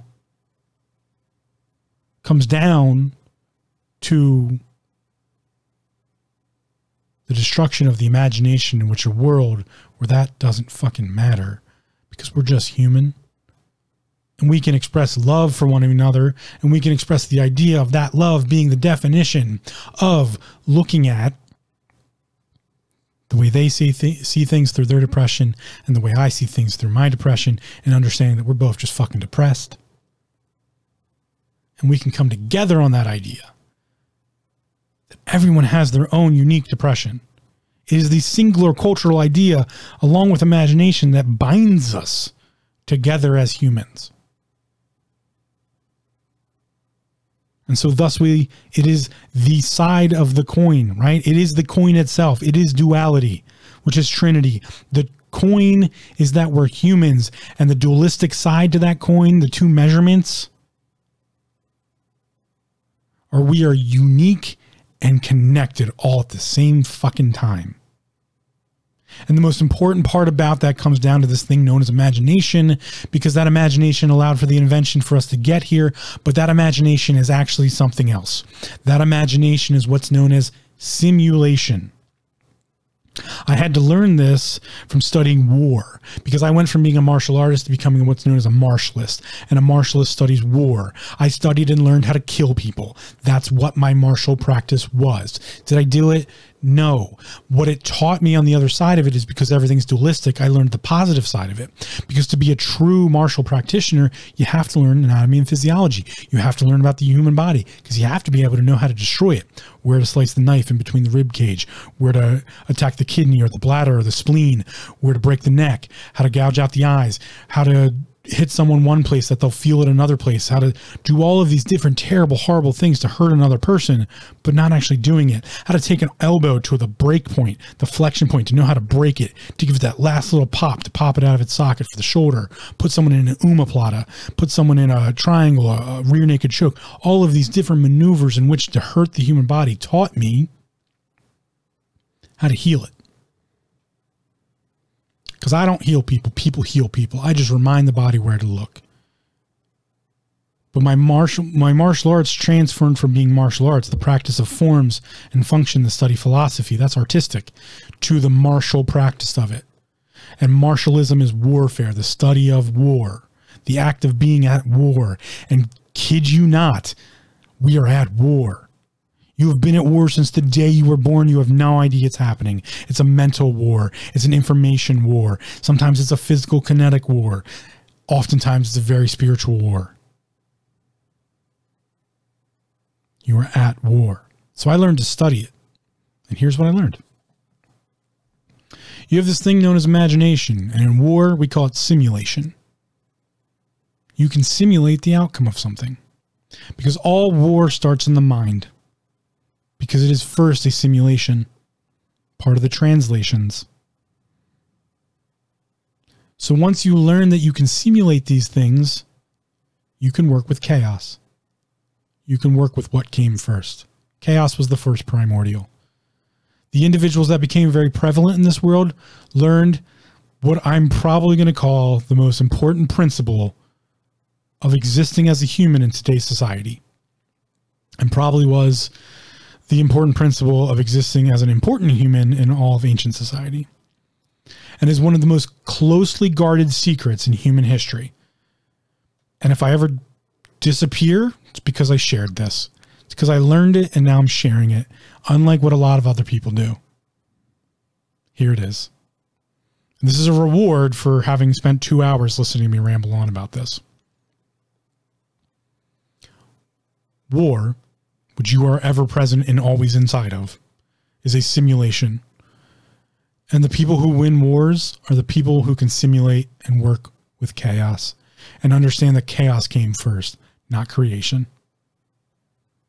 that th- you live in a world of war that is infinite possibility. And by working with that idea and controlling chaos, if you will, you don't you don't control chaos by wrapping it in a bubble. You destroy it by giving it structure. You can do great things. But you have to understand that the world is in chaos. It comes from chaos. It's infinite, beautiful possibility. And so are you. You're a child of chaos. You were born from chaos. You will return to chaos. You are a child of chaos. That is your greatest power, is that you are a child of chaos. A lion is not a child of chaos. A dog, a cat, they are not children of chaos. They are children of creation. That's the differentiation of the animal kingdom. A lion is born to be a lion and can only be a lion. It cannot simulate being a gazelle because it's going to eat itself. A cat can't simulate completely being a dog. It might have some dog like tendencies because we've defined that. We define those tendencies, but it's still a cat. It still hunts nocturnally. It still, you know, it, it does cat things. It doesn't do dog things. Might hang out with a dog, might get along with a dog, might play with the dog, but still a cat. Humans can simulate, which means we can define, and that's a scary thing because we've used it the wrong way. Not not really us. We let someone else use it the wrong way. We let someone else control the simulations. This is why you're at war. And it's a spiritual war because this war comes from the top down. And I'm not talking about religions here, although they they are part of it. They, this is part of the warfare they do. It's a war on effort. I talked about this last episode. And that's why I think the last two episodes are probably the most two important episodes I've done till this episode to recap everything is so much so that I'm thinking I'm about to lose my voice here. Um, thank you for bearing with me if you have through this whole thing. Um, effort should be celebrated.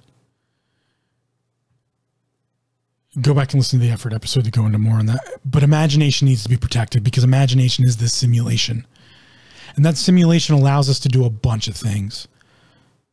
One of the things that allows us to do the most is understand spirituality. Specifically, if you're someone like me who's more of a physical person, or even more so, a mental person, I need to simulate the physical senses into the spiritual senses so that I can better understand what spirit is. It's the only way I'm ever going to be able to, to describe and understand it. And that's now the journey that I'm taking off on. So, this is why I'm so adamantly stuck or adamantly rooted in the idea that we must protect imagination. Specifically, we must protect the imagination of children. And I don't get along with kids. I'm not a big kid person, but better be damn sure that I'm going to protect their imagination because that's how you protect humanity. And to be human is to live for humanity. And to be human is to live because we're in control of these physical forms that must live. That's what they're doing for us. They're living. Cells are living, and we're in control, we're in control of them. And so hopefully, I know uh, there's no great, great culmination point. I tried to make it into like, Whoa, but yeah, whatever. It is what it is. That's why I'm, I'm, you know, imagination, simulation, warfare, spirituality. That's, that's where I'm going with all this. Hopefully, I'll figure it out. I think I'm close. I'm almost there. Not that mean that there's an end in sight, but hopefully. But I think this one's gotten long enough. Two hours is a pretty good breaking point here. Um, thank you if you've you know come along with this on me with this journey or even thank you if this is just your ent- entry into all of this that you just you know jumped on the recap. Um, if you want to support the podcast, please head over to taminghindrances.com and check out the archive. There's a bunch of affiliated links in there um, to things on Amazon, you know, books and and and other things that I find interesting. One of the big ways you can support the podcast is by going over to purebulk.com and checking them out. They're a amazing supplements uh, uh, provider, and you can use the code taminghindrances.com. I'm sorry, Taming Hindrances, T A M I N G H I N D R A N C S worst marketable name ever. Use the coupon code Taming Hindrances at purebulk.com. I get a small commission, but you also get 10% off. So that helps the podcast that way. You can also give us a rating on your preferred podcast uh, platform, leave us a spiffy review, um, or engage with us through the website and on the contact uh, button. Just click contact. It'll send us an email or send me an email and uh, ask some questions. You know, engage with me that way. It'd be great. This is a new one, um, which will hopefully be coming out soon. If you would like to support me in my endeavors to understand the human system and to help better people's lives, if I can, um, I am open to speaking engagements. If you would like to contact contact us about speaking engage, uh, contact me. I should stop using the royal we. If you would like to contact me about a speaking engagement you would like me to do, uh, use the contact submission form on the website, taminghindrances.com. Soon there will be a, an actual button for it um, that will come to me directly in a separate um, existence. But other than that, thank you. Um, and I hope this helps. Just just do me the favor of like taking some time to think about all this and really think about who you are and understand your depression. And if you are in any way like me, here's my love to you. This from someone who doesn't really understand what love is, but I've defined it as us trying to understand each other's depressions just a little bit, just connect, just connect a little bit. If you are in any way like me and are someone who practices self harm or are actively suicidal or have suicidal tendencies, have anything that you would think would be a you know trouble with mental health i urge you one to seek out a helpful professional if you think that will help you in any way or maybe just to get some resources to reach out to someone not that you trust because there's a dangerous game in trusting someone and then having them not be able to help you but just reach out to another individual that you feel comfortable talking to. To just start that conversation and i urge you to start it with hey can you just listen? And when i want your input i will do x. Because part of my story i'm going to get a little emotional on this one. Um, something that doesn't happen very often. Part of my story was getting comfortable with talking to other people about it and coming to grips with the idea that there wasn't something wrong with me. I just didn't know how to interact with it. And that's why I make a massive difference between professional help, and I'm all about professional help if you want to go get professional help. A massive difference between professional help and really understanding your depression and learning to control it and use it. It's a it's a really big difference. So if that's something that that's a place where you are in your life, I really urge you to it's it's it's scary and it, it's not easy, but to find someone that you are at least comfortable talking to. And maybe that is a professional, a counselor or a therapist, but premising it with taking control of the topic and saying, "Hey, I just need you to listen and when I'm ready, for you to input, I'll give you this signal and then to get their input. But to understand that you're the one that gets to translate that. This might even look like starting out with just a conversation with yourself in the mirror. And now that I got really serious and, you know, got a little emotional, I'll leave you with a funny side. Take this hopefully in a funny direction or a funny way. Um, I did this with my own weight loss. I went from 310 pounds down to 215. And then I even did it with me bulking back up to 270 and just getting my healthy gung fu body that I have now. I'm fat, I got a belly, but I'm strong as fuck. uh, that started with me having the conversation with myself in the mirror. I've already used plenty of colorful language, so part of this colorful language as well. I just looked at myself in the mirror and said, Hey, you fat fuck. It's time to make a change. And that included stopping drinking, stopping smoking, you know, and it took years, years for me to do all that. But it was a conversation I had to have in the mirror first. So if that's where you want to start, awesome. And these are just ideas, you know, please check out again, taminghindrances.com, go over the archive. There's a lot of resources in there for just interesting stuff to read. Yeah. Um, but if you're suffering and you feel like it's time and, and you have no other options, reach out first, please. Just, just, just try it. Like you always have another option. One of those is reaching out. And if you haven't exhausted that option yet, you still have more options. I'm sorry. You still got more options. So please do it. Um, I think that's what I will leave you with. The outro to come. Just remember to breathe. And um, yeah, I'll catch you on the next one. We're to check out more about spirituality, I guess. I'm, I don't know where this is going, but if anything, just, you know, come with me on the journey because I think it's kind of fun. Take care. I will talk to you next time. Thanks for listening. Come check us out at taminghindrances.com for show notes, links, resources, and more. Also, don't forget to subscribe to the show via iTunes, Stitcher, RSS, or your preferred platform. If you leave us a spiffy review, we might just mention it on the show.